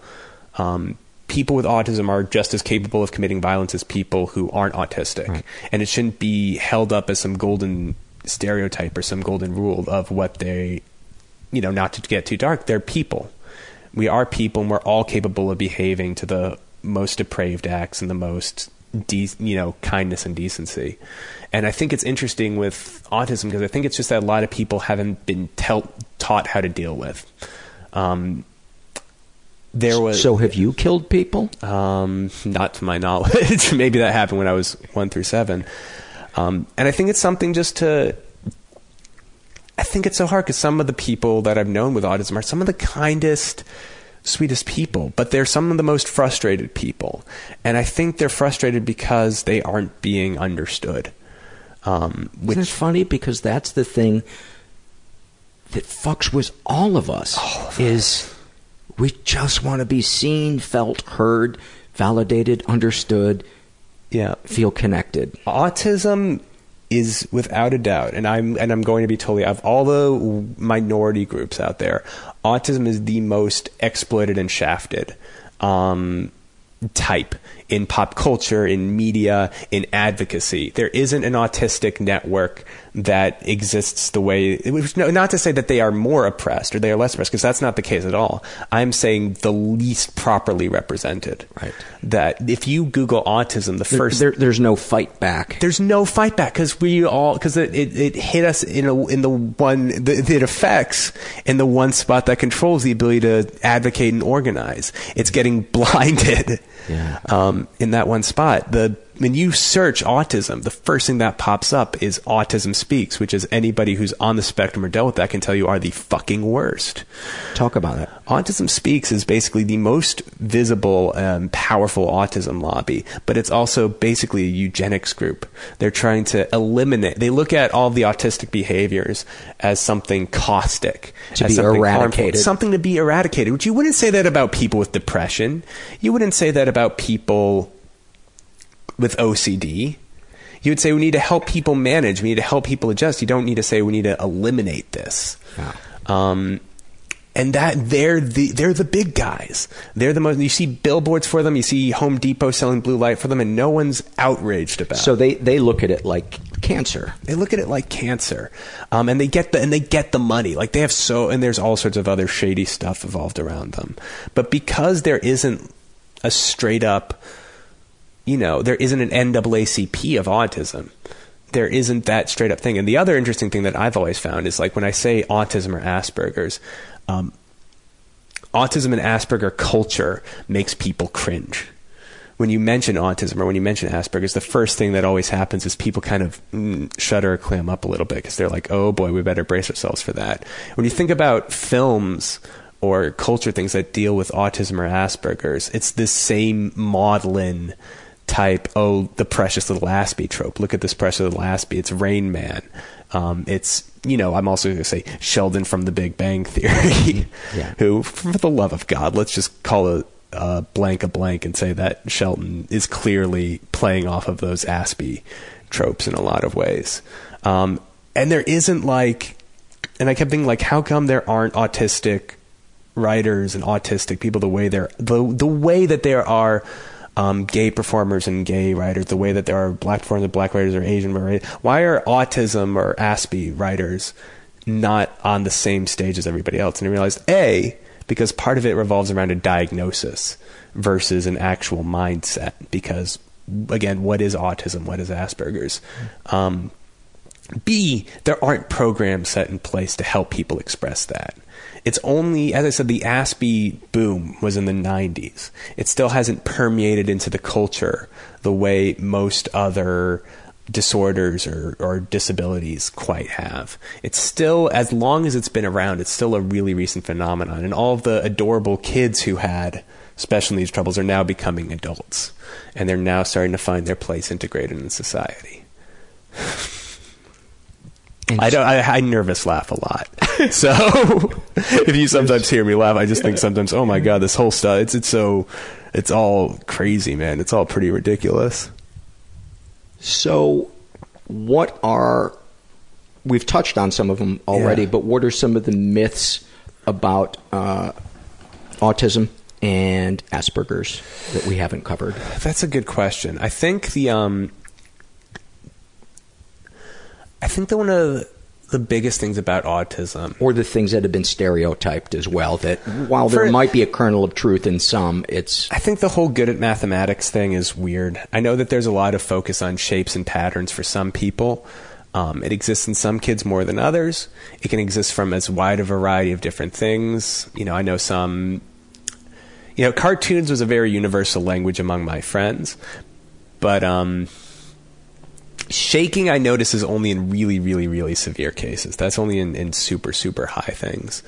Um, I think just like Oh, I think I think this is like against the adorable little Aspie trope, the friendly yet curmudgeonly thing, where I'm like, you need to look at them less like people with autism, more like people, and people that are strong in certain areas and weak in other ones. And you know, there are people with autism that are friendly, and people with autism that aren't friendly, and there are some you know there are some people i know who with autism who are assholes and some people who are actually really really kind but just fall into these certain blunt areas every so often and the thing is remembering that there is that whole morality spectrum it's not just like an oh all people with autism are good or all people with autism are bad that they're that it's just as nuanced as any other type of like you know you know assholes who are depressed and assholes who Mhm. are recovering alcoholics. Yeah. I think that's kind of the big thing is that we're we're adults, um, and yeah, there's some people with autism that that can date, and some people who really really can't. And I think that's another interesting thing, is because romance is hard enough. Um, when you're not socially impaired, but when you have that little detriment, it becomes this whole other crazy minefield that becomes the trial and error process from hell. I think I think just the biggest misconception, and I and I you know I'll go on the record saying is I think that it's not the people with autism that have the problem. I think it's just the fact that the world. Um, that's actually what my tattoo is about right here on my arm. Um, it says gnome, G N O M E, sane question mark. Yes. Um, Gnome Sane was, uh, as I kind of mentioned before, um, it's this company, the the Neo Futurists or the New York Neo Futurists. They do this show um, where they do 30 short plays in 60 minutes. But the key thing with each of these short plays, they're each only like two minutes to one minute long. They're almost more like like bits or pieces than full plays is that they all have to be truthful. It's not fiction. It's not that. And there is this. Um, there was this one Neo, Joey Rizzolo. Shout out to Joey Rizzolo, who is one of the finest people on the planet. Um, also one of the biggest bastards, but one of the finest people on the planet. He did. Uh, when this play was called, they put up a bunch of title cards on the stage. Um, and all of these title cards had nonsense written on them. Like, you know, you're reading it and it's like, what the hell is he saying? And when he pointed to each one, it spelt out phonetically, my son is autistic. But it said, my son is autistic. When you say it out mm-hmm. loud, it makes total sense. Mm. And I was watched this play with my dad, who was my best friend and biggest autism supporter in the audience. And the moral of that play because uh, Joey's son uh, Avery is is on the spectrum. He's autistic, and it's been also great because I met Avery since then. He's totally rad dude. Loves They Might Be Giants and oh, I love They Might Be Giants. Great, best. um, they Might Be Giants and, and trains and MTA systems, and he's just he's a great dude. And the moral of the poem, this sort of spoken word piece, was that we live in a world that's accommodated to the needs of the neurotypical. That's not meant for people like Avery to understand and function in. And we need to remember that that for people that are on the spectrum, who are still just people, that they're in our environment they're in the environment of the people that that are able to socialize normally and that don't understand wait we could have a visitor from somebody who thinks differently from somebody who acts mm-hmm. differently than us and somebody who we can still connect to and relate to and, and be friends with but it's it's a world that's accommodated for their needs and not ours if that makes sense and that always makes of, total sense yeah and it's i think a lot of times um, and i know i'm guilty of this is I make the mistake of assuming everybody is viewing things the way I do, yep. that they have the same boundaries I do, uh, that they have the same interests that I do, and of course, you know, when I stop and think about it, I'm like, "You fucking idiot! That's ridiculous." but when it's kind of your default, uh, it it it can get you in trouble, and you can really become dismissive of other uh, other people's uh, realities. I think there was a there was a great moment on a on an old episode of WTF. I'm trying to remember where I think Mark was just like talking. It was like talking about little Mark. The all of a sudden remembering, wait, not everybody has a little Mark. Not everybody is this fucked up. Wait a second. Yeah, and that's always a weird thing to think like, oh wait, they're normal people out there. They're people. They're not too many normal people out there, but so. uh talk about if if there's uh, any kind of uh, things that we didn't touch on in talking about con culture, uh, convention culture. Yeah. Um, what are some some things that you'd like to uh, talk about? I think the big thing to mention about con culture, which the thing that when I when I made this, uh, I like to look at it as a film, even though it's an episodic film, and even though it's mm. technically a web series, I look at it as a film. Um, and I made it because at the at the time I made it, um, uh, my dad recently passed, and I was in a big emotional spiral, and I didn't know who I was.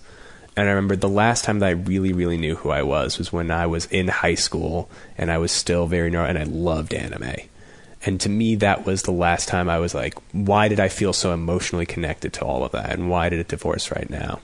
And when I kept thinking of like like what are the things that people don't talk about? What were the things I experienced in my life? What were all that? And I was remembering like when I went to high when I was in high school, me and all of my fellow friends from my said special education school, like we went to conventions and we all would group up and you know, going on that con trip together, we met like-minded people. This, when we got to the convention, like, um, like we made friends. We made mutual interests. We made mutual stuff. And we also, on the way there, we had fights. We had emotional breakdowns. And to me, like, that was, you know, where most coming of age stories were like, oh, then they were on the baseball team or they went on a walk in the woods. And no, my coming of age happened going to conventions. And I thought, like, why, like, when I, the cool thing about film is that it's a very, when you're working in a film versus a movie, and to be pretentious, like, I feel like a film is a movie that attempts to convey emotion rather than just convey a plot. Um, and the crazy thing is when, even though we're still not that popular, but showing it to people and having people come up and saying, this captured what it felt like to be with my friends. This is one of the few things that understood my bipolar. Um, this is one of the few things that like, and the the first comment that we got on our YouTube channel is this is the most autistic thing I have ever seen. Which I took as the highest form of flattery because, like, and the cool thing, we don't say autism, we don't say Asperger's, we don't. I, I specifically didn't want to use any word that did that. Um, even though, like, it's not portrayed in a positive or even necessarily politically correct light in some cases. I thought the important thing was to show a neuroatypical narrative where these characters are on their own, where it's not about like, oh, the poor person or the poor thing. I think the biggest misconception about people with Asperger's or people with autism is that they go through it alone. Um, I didn't. I, I went to different groups. I met fellow um, autistic people. I met fellow people with bipolar disorder. Um, I went through, uh, yeah, like you don't go through it alone. You meet a whole what, groups did you go through? Um, well, I think one of the big ones, the, uh, the, what is arguably the most famous one, was a uh, Spotlight, um, which was an improv program and a comedy troupe that came out of there. Asperger's Are Us. Um, who I, I, went to the Spotlight program at the same time as they did, but they um, they were performing in Boston. They recently had a uh, documentary that got produced by the Duplass brothers that premiered on Netflix and screened at South by. Um, and so they're they're touring right now as a all Asperger's diagnosed comedy troupe, mm. and they definitely they do very surreal comedy. I think that's the other big thing is the the people with autism. That, that's the stupidest fucking thing. The people with autism don't understand comedy. People with autism can be some of the sharpest people that I know, and they can also be some of the brutalest people that I know. It's never like, oh, I took that joke literally, or I did. It's it's not like that at all. Um, two two things. Um, yes and I will. I, uh, I will get back to convention culture in a second. Yes, I want to know what some moments are when you went to that first convention and you saw yourself mirrored, for lack of a, a of a better word. And getting back to the uh, Gnome Sane, yes, was that a, a takeoff on? You know what I'm saying? Yes. Okay, so that's what those were the last two words of the poem. Okay, gnome that's saying. what I figured. Yeah, yeah. Whereas I, I, skipped over that part yeah, explaining okay. the poem. Um, and the great thing I love about it is like, oh wait, it's a tattoo that you can just kind of appreciate at face value and not know the deeper meaning behind it. Um, so the con culture moment, the first moment where I felt like reached by a con. Um, oh God, it, it's interesting because the, the, the, the film is so it's it's not autobiographical, but it is biographical. Like I took the emotions, I took the moments, but I didn't portray them as they happened. Um, but I remember well, the first convention I ever went to, and it was right after Spirited Away came out in theaters, and um, what was Spirited Away? Oh, you don't fucking shit, Paul. Okay, I'm gonna give you. I'm gonna give you. I'm going to give you two anime that you have to watch. They're okay. movies. They're movies. They're okay. animated movies. They're two of the best movies ever made. Okay. Like by and um, and they're Studio Ghibli. Studio Ghibli is like the Pixar of anime. Okay. They make all the really really good stuff. And they're they're in my opinion two best films are Spirited Away, which is sort of like a modern day take on Alice in Wonderland about this girl who You'll, you'll see. It's it's okay. perfect. It's a perfect movie. Okay. And the other one is Princess Mononoke, okay. which is this animated epic about this guy and this girl raised by wolves and this town and this forest god, and it's just the freaking best. Okay, that was the movie. That was the movie that tr- like warped my mind because I it came the English tra- the English version of it came out when I was like seven, and I watched it in theaters. And it was the first cartoon I watched. It was just violent. There's some insane moments of violence and weirdness in Princess Mononoke, and I was like at first like a lot of autistic like in a weird way like I think one of the things I used to be super duper sensitive, that type of stuff. That at first I was like shocked by the level of violence. It's like, oh my god, oh my god, oh wait, this is kind of cool. What the hell happens next? And I think I needed that sort of in these those initial moments of shock to try and get me out of that things. I remember another thing was like I only ate hot dogs. Um, which was weird because I didn't realize until I had a hamburger for the first time in my life that I didn't like hot dogs. and then, oh my god, what a what a great kind of metaphor for uh, having autism. It's kind of weird, man. And again, it's only I can only say to my case. It's so hard to like generalize about right. what that whole experience is. But I feel, yeah, it was just one moment. One day, I was just finally welled up, and I had a hamburger, and I was like, oh wow, this is this is good. this is pretty darn good. And I, for some reason, was so terrified and scared of having hamburgers before all it's that. funny. I didn't know that what I had experienced was depression until it lifted. Yeah. And then I was like, oh my God. I, I suddenly understood. I could see how somebody could enjoy Christmas. I could see how somebody could uh, laugh easily. The exact same thing happened with me in having fun. Yeah. Um, and this was a huge, huge moment for me. Was like I didn't under I took I didn't realize I was taking everything totally seriously, but I took everything totally seriously, and I was I was always frustrated when I lost, and I was I was you know I, I spent most of my youth just completely frustrated. Um, and I just thought one day where it was like, what if only I could just do something and just not care about it and just goof around and be silly and not I was like, oh wait, that's what having fun is. that's that's the big thing. That's what all the songs. That's what Barney. Oh fuck, that's fun. Oh wow, all that stuff. That was games. Oh, those were games.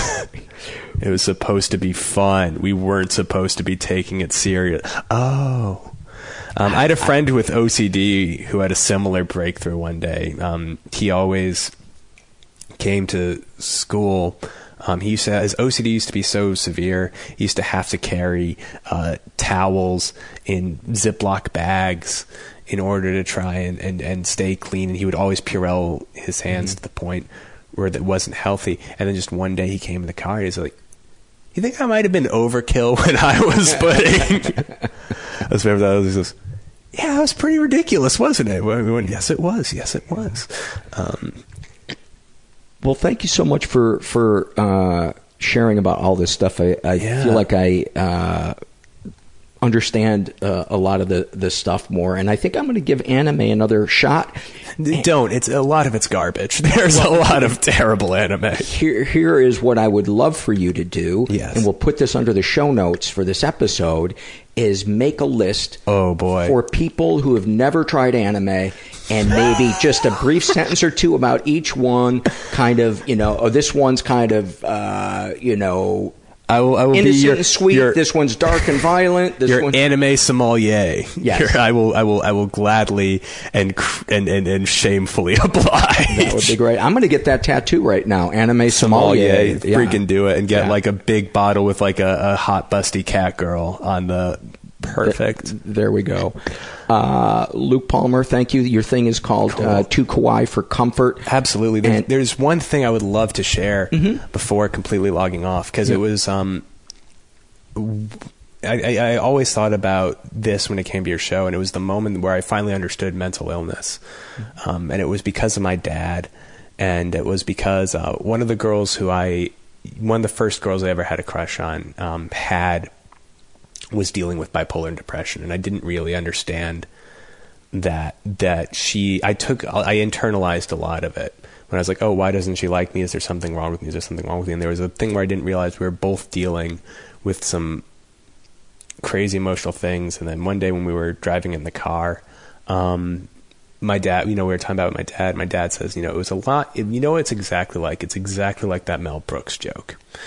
And the one thing that I always try when I'm explaining mental illness or explaining any of that, I go back to this Mel Brooks joke from the 2,000 year old man. In one of the 2,000 year old man interviews, um, Mel Brooks is playing uh, Dr. Haldanish, and Carl Reiner's interviewing him. And it turns out he's not actually a doctor, he's a docker. He's just a guy who works at the docks. Mm-hmm. And he, he talks to the doctor and he goes, Well, doctor, have you ever. Have you ever cured anybody? And he goes, Yes, oh yeah, I cured, I cured this one lady I did it. Her name was Bernice. And all Bernice would do is sit around the house and she would tear paper. And that's it. That's all she would do is just sit around the house and tear paper. And Carl Reiner goes, That's fascinating. How how did you cure her? How did you do it? And he just goes, Well, I walked up, I gave her a little smack on the head, and I said, Don't tear paper. don't don't tear paper. Don't do that. Don't tear paper. And it's realizing if it was as simple as just smacking on the head and saying, don't tear paper, it would be. and that that's the catch is remembering that these repetitive behaviors, these issues, they're, they're locked behind something that's just deep and embedded and unfathomable. And there's never anything simple about it. I couldn't agree more. Thank you so much for having me on, Paul. This was, this was a delight and an honor. My pleasure, Luke. Thanks. What a nice guy. Um, I just love episodes where, uh, I learn tons of new stuff and, and meet nice people. It's one of the great things about doing this, uh, this job. Uh, it doesn't feel like a job though. It feels more like a lifestyle. Um, I got some shit from a listener, um, for, uh, talking about crystals, uh, last week. The, the email just said, really, Paul? Crystals? Question mark. Um, I'm not saying they were, oh, by the way, I started eating ice cream after the second night. So, um, if they were doing anything, uh, they wore off. Uh, there's a couple of different ways you can support the show if you feel so inclined. Um, you can support us financially by making a one-time donation through PayPal, uh, or my favorite, you can become a monthly donor through Patreon. Uh, for as little as a dollar a month, you can um, be- become a donor. And it uh, with Patreon, I'm able to give you guys occasional bonus stuff or little things from my life. Like right now, there's a just uh, I put up a team photo of my uh, one of my hockey teams. We won the championship uh, a week or so ago, and uh, so I put the team photo up there with just a, some words about who the guys are and how long I've known them for, and uh, et cetera, et cetera. Um, and then something I'm going to do um, shortly. This is so cool, at least to me, it is. Yeah, go ahead and minimize something nice in your life, Paul. Uh, I, as I've shared, I moved, and so I was still unpacking some stuff, and I came across a journal that I had written in 2011, and I was like, wait, 2011? That's the year I started the podcast. And I went back, and I have journal entries of me wanting to start a podcast and what my thoughts are and as I'm getting started doing it. And, uh, there wasn't a ton of them, but it was, it was really cool. And so that's something I think I'm going to, uh, record, uh, for, uh, Patreon, uh, subscribers. Uh, how else can you help the show? You can help us by, we can't use Amazon anymore, but you can, um, you can help us non-financially by going to iTunes and writing a good review, um, giving us a good rating. That boosts our ranking and brings more people to the show. If you've never written a review for this show on iTunes, please go do that. That would help. Um, spreading the word through social media about the podcast is is uh, great. And uh, oh, one more uh, financial way that you can help us is you can buy a T-shirt. We have uh, a bunch of really cool T-shirts. Some are are like the show logo. Other ones are uh, one is a picture of uh, my late dog Herbert. It says Saint Herbert, and it's one of his his cutest pictures. Um, and then just some sayings from the show and stuff like that. So yeah, go check that out. I want to give some love to our sponsor, Quip. Uh, I think you know that teeth are important, right? They help you open bottles. they, uh, if you're looking to hurt the inside of your cheek and be reminded that you're clumsy, they're hugely important. Uh, they provide a place, uh, for your food and your braces, the rendezvous. Uh, but seriously, uh, most of us don't know how to brush our teeth right. And a great way to start is with the Quip toothbrush. They sent me one and I love it. It's, uh, only 25 bucks and it has great vibration in it. It, uh, has a timer feature. So, um, you can, it, it goes 30 seconds and then it'll just turn off for a second, another 30 seconds. It does that for two minutes because that's the length of time you're supposed to brush your teeth for. But it's really cool design. It looks like it was designed by Steve Jobs without all the yelling. And, uh, yeah, it's cool. You can subscribe and get new brush heads uh, on a three month plan for just five bucks. But check it out. I think you'll, you'll like it. Uh, Time magazine said it's one of the best inventions of 2017. On and on and on and on. And right now, go to getquip.com slash mental to get your first refill pack free with a Quip electric toothbrush. That's your first refill pack free at getquip.com slash mental. That's G-E-T-Q-U-I-P dot com slash mental. All right, let's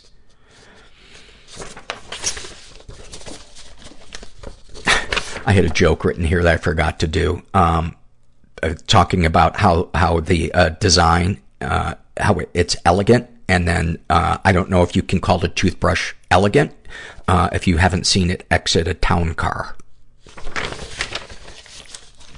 like that joke. I had to get it in there. Um, these are some surveys. This one is, oh, I didn't want to read that one right now. Hold on one second. I've never used the word discombobulated, but right now I think that's the appropriate word. Somehow these surveys got out of order, and uh, I'm out of order. You're out of order. All right, here we go. This is an awful moment filled out by uh, Bay. And she writes, I went to my mother's room to wake her up. She was already half awake and wanted me to come hug her. As I absorbed all the temporary love from her hug, what a great phrase, temporary love. She said, I had a dream about you. Um, I was laying half beside her, uh, while still hugging, and I asked her what her dream was about. She then gently grabbed my neck from behind and pushed her fingers down and then said, in my dream, I was very mad at you, so I choked you twice until you were dead. She then kissed me on my cheek and got up. I think it sounds like you have a terrific relationship. It sounds like there's a lot of consistency and she's able to have an objective view of the parent-child relationship. This is an awful moment filled out by, now I know how Joan of Arc felt. And, uh, he writes, uh, 12 is the most awfulsome age. Everything awful and awesome happens when you are 12. When I was 12, the Phillies won the World Series and the Eagles went to the Super Bowl. Both peaks of sports fandom.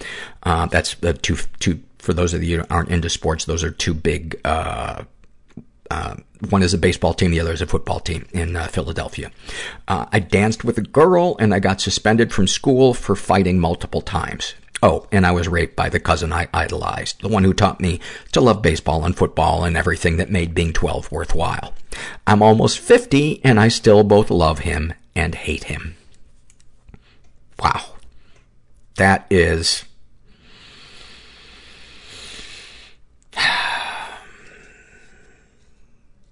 traumatized by his cousin and the Eagles.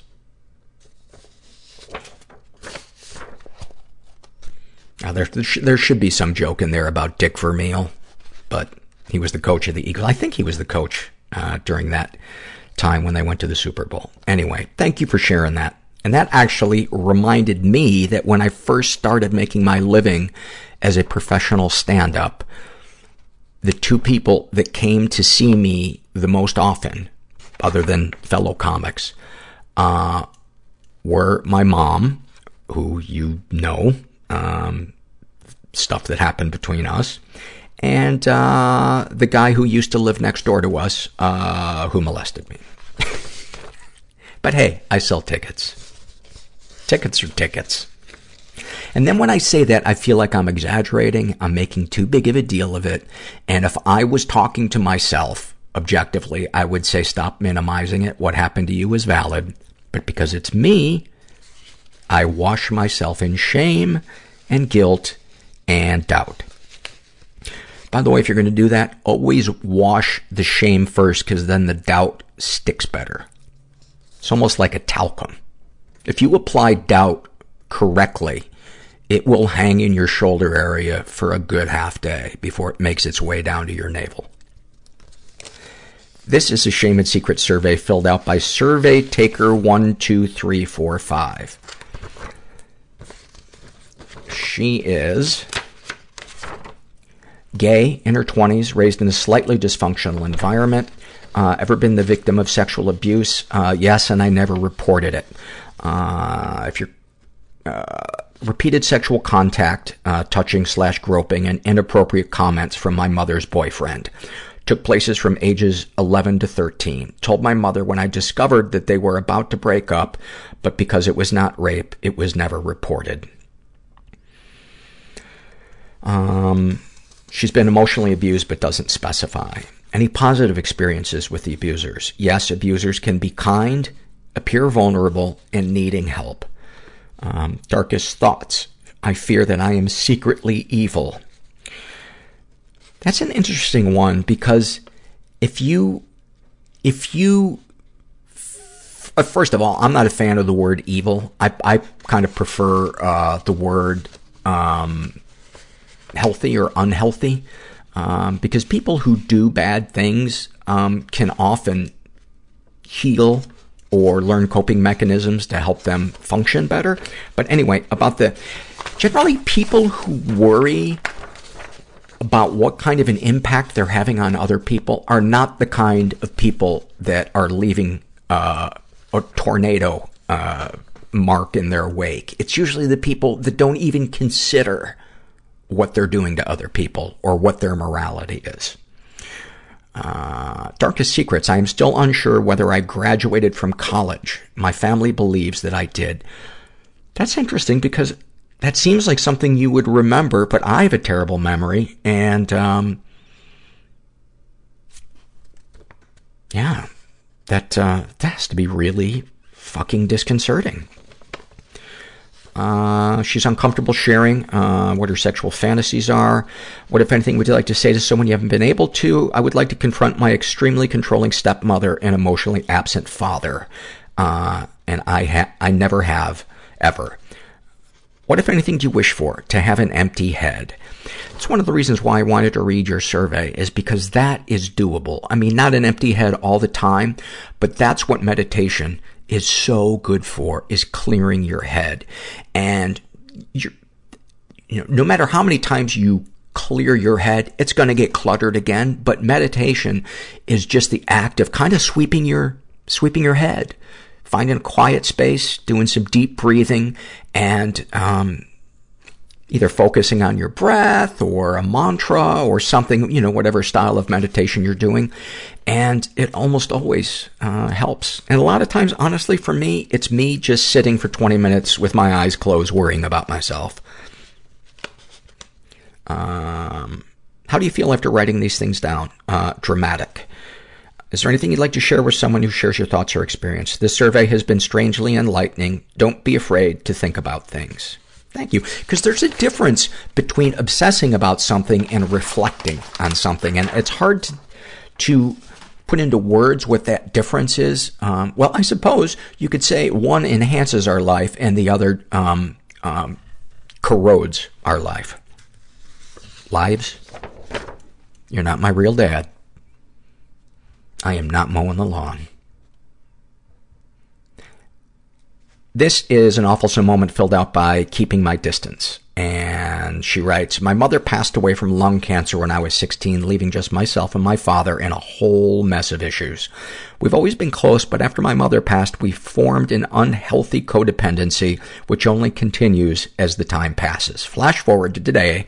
My father's now engaged to a woman for God knows what reason who has zero respect for other people's boundaries and may very well have narcissistic personality disorder. Honestly, if your rich white children complain about how horrible and mentally taxing their childhood was, that should probably be a red flag.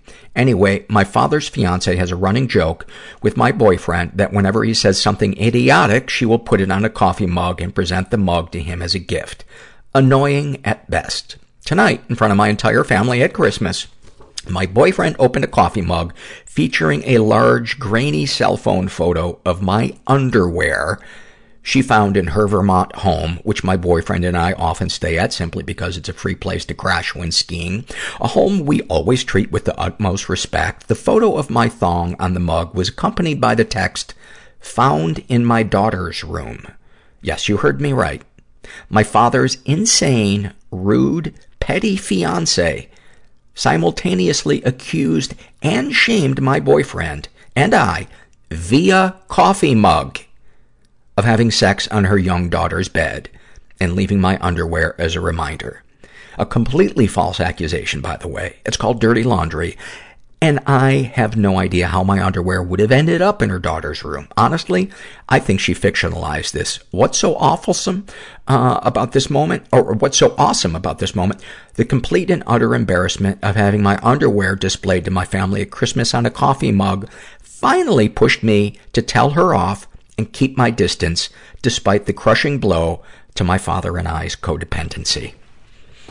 It's amazing how sometimes something really shitty can, can have a gift inside of it.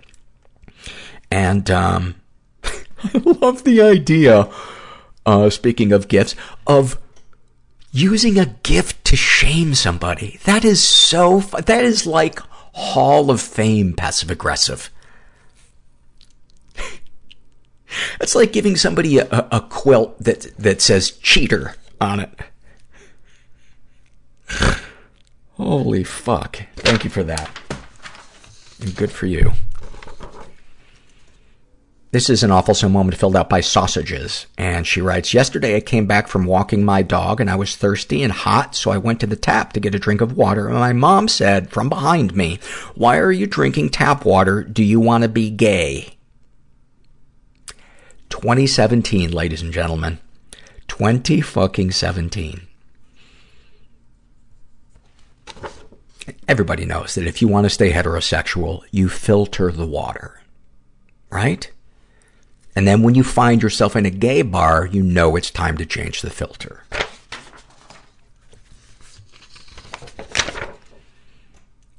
This is an awful moment, uh, filled out by Zipped Diddy, Zip Dee. And, uh, she writes, so recently I've been having some medication troubles. I have bipolar disorder, so meds are a must. Most recently, treating the depression aspects have been of more primary concern to myself and my psychiatrist, so that's the main focus of the meds. Until a few days ago, I was on Seroquel as well as Lamictal, also known as quetiapine and lamotrigine. I do, uh, lamotrigine. Um, well, the main symptoms of my depression, aside from the suicidal stuff, was the incredibly excessive amount I was sleeping and the increased appetite and resulting weight gain. If you've ever taken Seroquel, you'll know that that shit knocks you the fuck out. So the amount I've been sleeping increased from my 13 hour depression slumbers to a whopping 15 hours a night alongside the occasional med induced nap. Seroquel also has a weight gain side effect as well. Awesome stuff, really. So we scrapped that the other day. I'm on Latuda in addition to an increased dose of Lamictal. When you start taking Lamictal, everyone immediately warns you about the terrible, life-threatening rash that less than 0.5% of the population develops. Well, just after the med changes, my arms start to swell up in hive, and all I could think was, rash, horror, death. Rash, horror, death. By the way, one of my favorite French New Wave movies. Uh, I then thought that perhaps death by depression medication was a rather poetic way to go, even though I'd prefer not to die via ma- massive organ failure. Still poetic though, and maybe that would work. Maybe I don't have to tell my doctor immediately. It was then I realized that I was suicidal again, which is a potential side effect of Latuda, aka my brand new med for those who can't keep the name straight. I'm definitely pro-medication, but dear God, the trial and error part sucks. For anyone else, just hang in there, and at least some of the side effects can be ridiculously, awfulsomely ironic. Thank you for that. And that is so true. Be patient with the process. It is, I had a nightmare withdrawal off Abilify. Actually, a nightmare, just 180 degree turn on Abilify like two years ago. And oh, it was, at first it was awesome and then it was awful. Yeah. Somebody said there's a class action suit going on against the makers. Um, this is a shame and secret survey filled out by CJ, and she is um, straight question mark in her twenties, uh, raised in a slightly dysfunctional environment, ever been the victim of sexual abuse. Um, when I was four, my brother and uh, my brother was about six, we used to hide in one of our rooms and take off all of our clothes. Sometimes we would poke at each other's genitals. Sometimes we would kiss on the cheeks and near to each other's genital area. To this day, this disturbs me. I remember as a young child knowing this was strange, question mark, but also wanting to do it. I was a very lonely child, and I think part of the draw was my brother, who I idolized, was giving me attention. I never talked to my brother about this, and we are still relatively close. I have no idea what this counts as. I go to a therapist, and I talk with her a little bit about it, but uh, never gave any details. Was I to blame? No, I was four. Was he to blame? No, he was six. It's all just so messed up because we were so young. You know, however you want to label it, I think doesn't matter. It's the feelings. It's about the feelings. That's like the main thing to do right away. Um, because the feelings are going to inform, if you do ever wind up wanting to put it in a category or assign a name to it, it has to be informed by what the feelings were, or at least considered. And so, trying to call it something before you explore how you really felt and gave weight to those feelings is, uh, you know, in my opinion, kind of putting the, the cart before the, before the horse. Um, She's been emotionally abused. I had a friend in high school who would tell me frequently that I was an awful person and an awful friend and accused me of not really wanting to be friends with her. At the same time, she told me I was the reason she was cutting and that I am the reason she wants to kill herself because I was such a bad friend. But if I wasn't friends with her, she would kill herself. At the time, I didn't label it as abuse, but was 100% sure that this was a fucked up situation, but didn't have the right vocabulary to label it as abuse. Um, if you've been abused, are there positive experiences with the abusers? My brother and I are incredibly close. When we were growing up, people thought we were twins because we were almost inseparable. I loved him so much and I'm so proud of the person he is becoming. These feelings don't complicate how I view him now, but it adds to how I feel uncomfortable and weird about what we did as children. With my friend in high school, we almost never had any positive interactions. If we did, they were so rare and followed up with her being a complete abusive shithead. She has apologized to me and I believe she has grown, at least a little bit, from who she was in high school, but I have no interest in being friends with her because she was always kind of a mean person before she became abusive. Uh, darkest secrets. I imagine hanging myself in public places all the time. Fucked up, I know. I hope this makes some other person feel a little less alone. Intrusive thoughts are a bitch.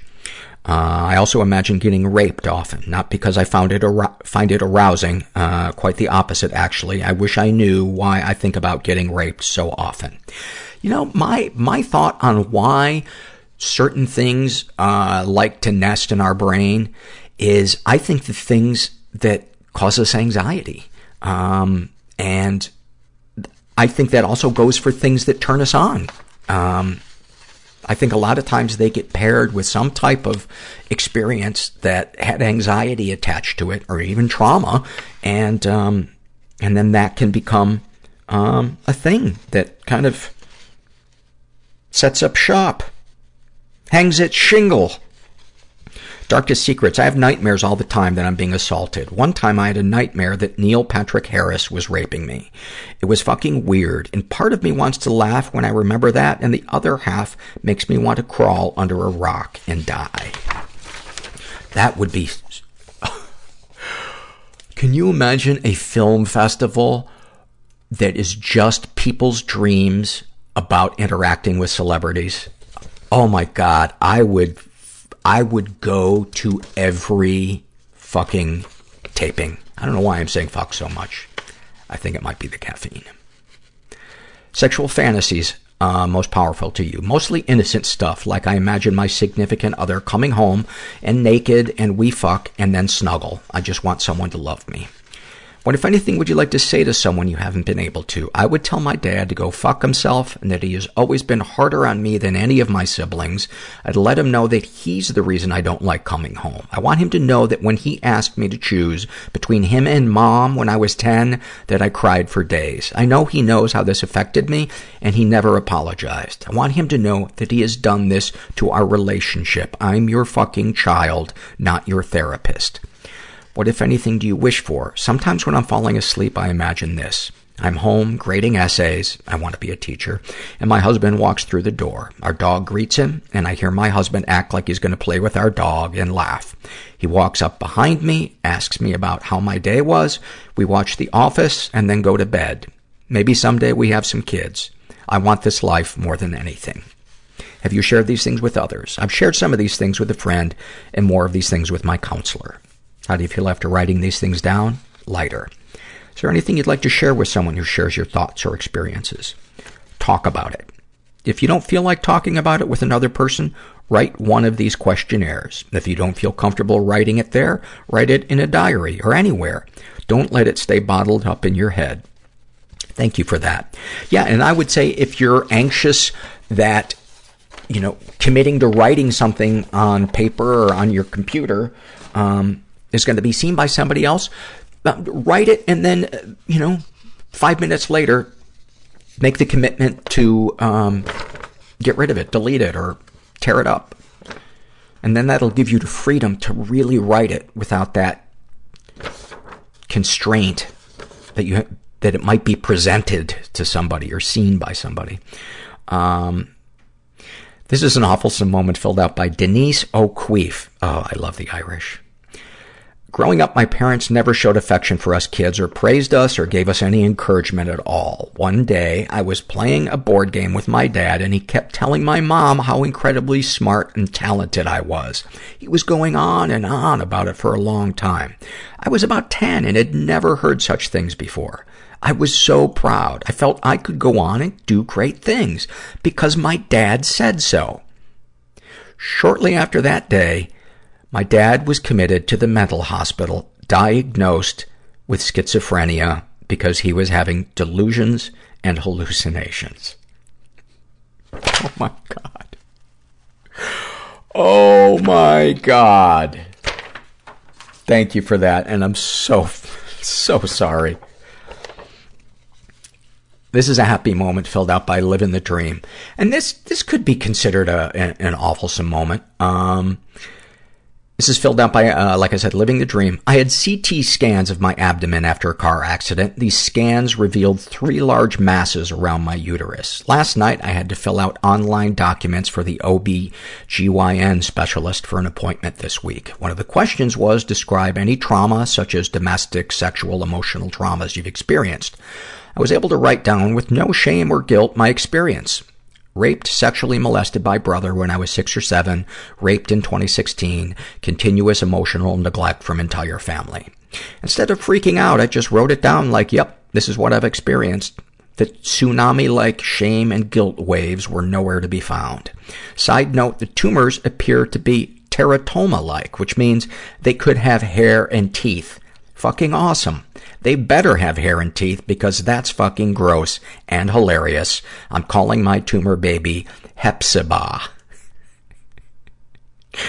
That's awesome. And by the way, if you, uh, haven't listened to the episode with Andrea Abbott, um, who some people might pronounce her last name Abate. It's A-B-B-A-T-T-E, um, or A-T-E. I can't remember which one. But, um, there's a thing in there about a, a mass with hair and teeth. But her, her entire interview is great and should be a movie.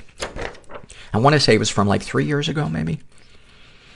Uh, and then finally, this is an awfulsome moment, uh, filled out by current address, the basement beneath rock bottom. And she writes, I, have spent a lot of time in psychiatric hospitals this year. Oftentimes, I am there with people whom I would prefer not to be locked in a confined space with. However, during my last admission, I was lucky enough to end up on a unit with three of the nicest and supportive people I have ever met.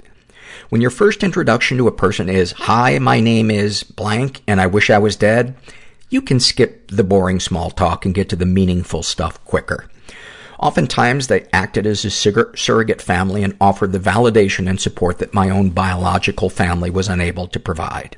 And we have all stayed in touch as we discharged and moved into other programs. Most of us, including myself, have gone into residential treatment centers and having a familiar, kind, and encouraging person I can call has made the transition a little easier. Even though I'm still a little angrier, angry that I was involuntarily committed to the hospital, I'm eternally grateful that I got to meet three of my closest friends. That is like life in a nutshell, man. Just ugly wrapping paper and a beautiful gift inside of it. And so much of dealing with life, I think, is just not assigning judgment uh, to things uh, that happen to us, uh, or or assuming that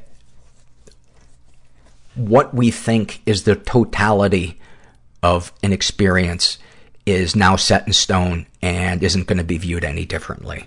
Um, I can think of so many examples in my life where something I thought was quote unquote shitty needed to happen for something great to happen later.